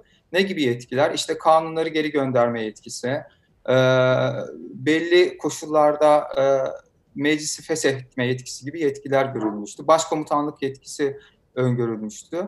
Ama bunlar öyle yoğun tartışmalar yarattı ki kopma noktasına getirdi şeyi. Meclisi hatta neredeyse Cumhuriyet Halk Fırkası o zaman meclisteki tek parti olan Cumhuriyet Halk Fırkası'nı bölünme noktasına getirdi. Ne dedi milletvekilleri biliyor musunuz? Ve bunlar sadece e, Mustafa Kemal e, muhalifi gibi e, düşünebileceğimiz isimler sonradan terakkiperver Cumhuriyet Fırkası'nı kuran isimler değil. Mesela Mahmut Esat Bozkurt gibi Mustafa Kemal'in her dönem yanında olmuş e, mebuslar da dahil karşı çıktılar buna. En güzel o karşı çıkışı e, yine meclis tutanaklarından hatırlayarak şimdi birden aklıma geldi. E, Saruhan mebusu e, Reşat Bey, Reşat Kayalı şöyle ifade etmiş durumda. Diyor ki şükran duyguları deyince aklıma geldi. Mustafa Kemal Paşa'ya olan e, saygımız, e, bağlılığımız sonsuz diyor. Zaten diyor burada olabilmemizin aynı zamanda başkomutan olduğu ve savaşı da e, meclise ile yürütülen savaşın stratejisini çizdiği için burada olmamızı e, borçlu olduğumuz kişidir aynı zamanda ve bu milletin yerinde çok özel bir yere sahiptir diyor. Ama diyor Mustafa Kemal Paşa diyor e, şundan emin olsun ki diyor haşa diyor Allah reisi cumhur olsa melaike-i kiram yani büyük melekler heyeti vekili olsa, hükümet olsa ve gelseler bizden bu fesih yetkisini isteseler yine bu yetkiyi verecek olan yoktur diyor. Biz bu şeyi, biz bir e, tek adam rejiminden çıktık, başka bir tek adam rejimine girmek istemiyoruz diyor milletvekilleri. Bu da e, Kuvayi Milliye ruhunu ortaya koyan Peki. önemli bir olgudur. Peki. Vurgulamak Hocam, istedim. Şimdi kızınız gelse Melis yanınıza. Baba bu neden bizim bayramımız, neden çocuk bayramı diye sorsa nasıl anlatırsınız? Bu neden çocuk aslında kendisi soruyor ve cevabı da kendisi veriyor. Onu söyleyeyim okulda mı öğrenmiş bilmiyorum. Dedi ki çünkü Atatürk çocuklara emanet etmiş dedi. Neden çocuklara emanet ettiğini de kendisi söyledi. Dedi ki çünkü dedi çocuklara güveniyormuş.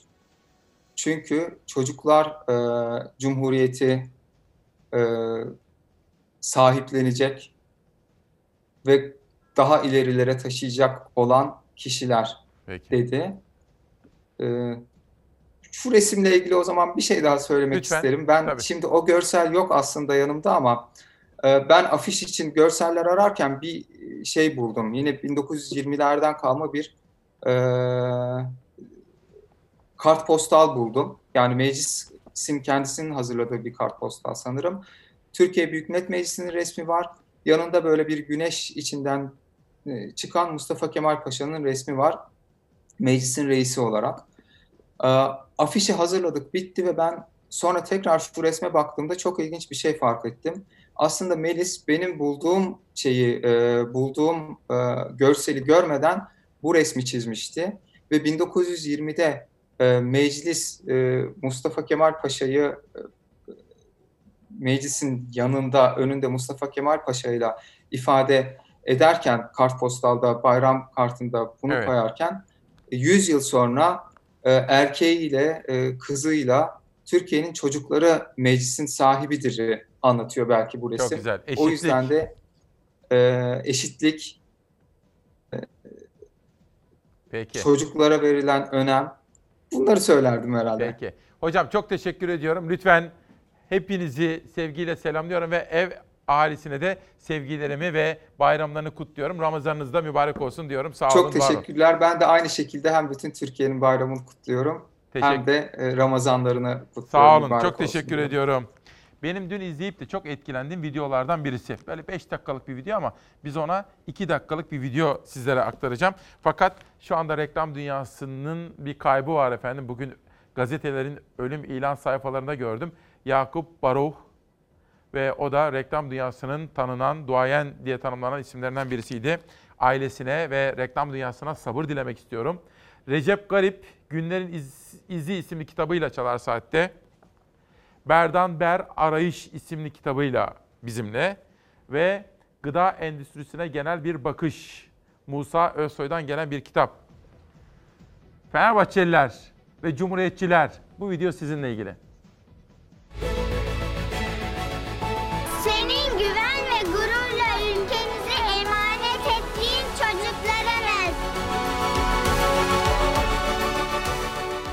Bugün stadımıza bayramımızı kutlamak için geldik ve kalpleri bizimle olan milyonlar var yanımızda.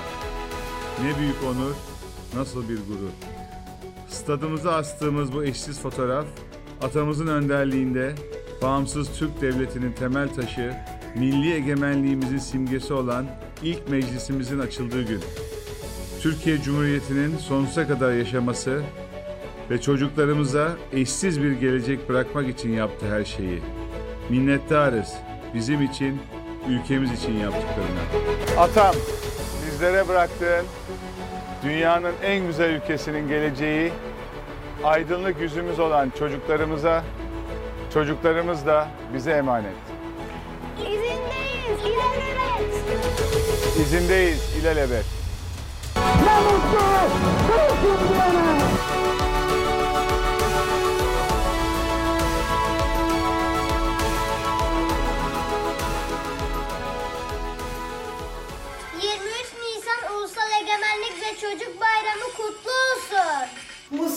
که وای پشم اتا اتا مصطفی که وای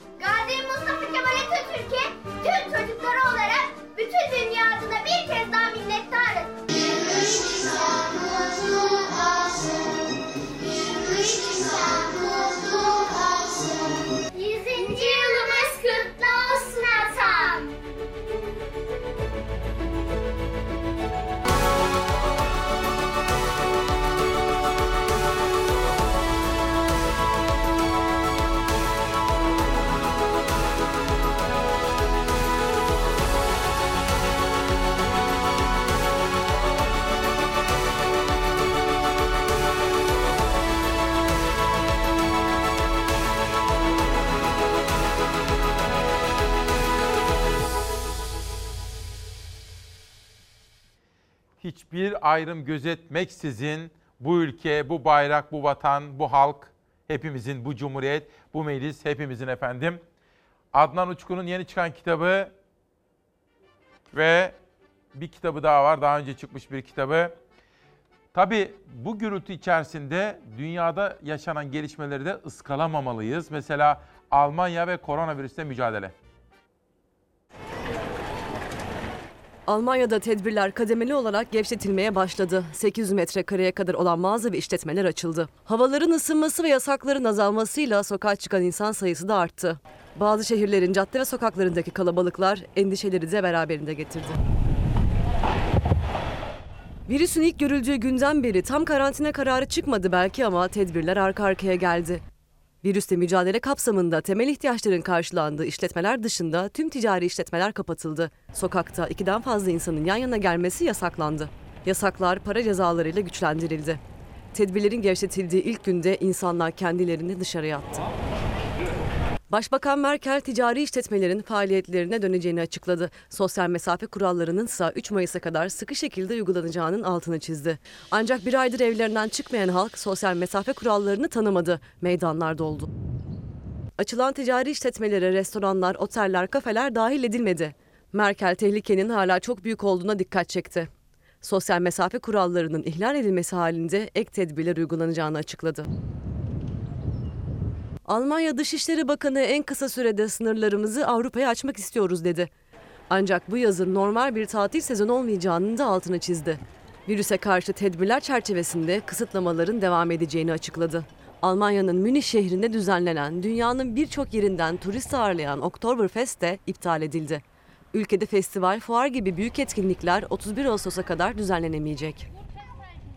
Değerli yazar Arslan Tekin de dün burada konuştuğumuz Hikmet Özdemir üzerinden bir Atatürk yazısı yazmış. Bugün Yeni Çağ'da Veli Balat da o Fenerbahçe ile ilgili bütün stadın tamamını kapladığını söylüyor. Fotoğrafın gerçekten görsel bir şekilde anlatıyor efendim. Bu arada Alaaddin Kuday da diyor ki Ali Koç yüzünden Fenerbahçe'yi sevmeye başladım diyor.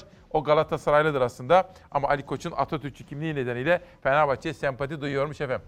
Efendim bu hafta boyu pazartesiden itibaren her gün bayram coşkusunu sizlere aktarmaya gayret ettik. Ben bütün ekip arkadaşlarım ve danışmanım ve bütünüyle Fox ailesi olarak bayramınızı bir kere daha kutlamak istiyoruz efendim. Ve bayram nice nice bayramlar görelim diyorum. Savaş hazır mıyız? Pazartesi 7.45'te görüşene dek hoşçakalın.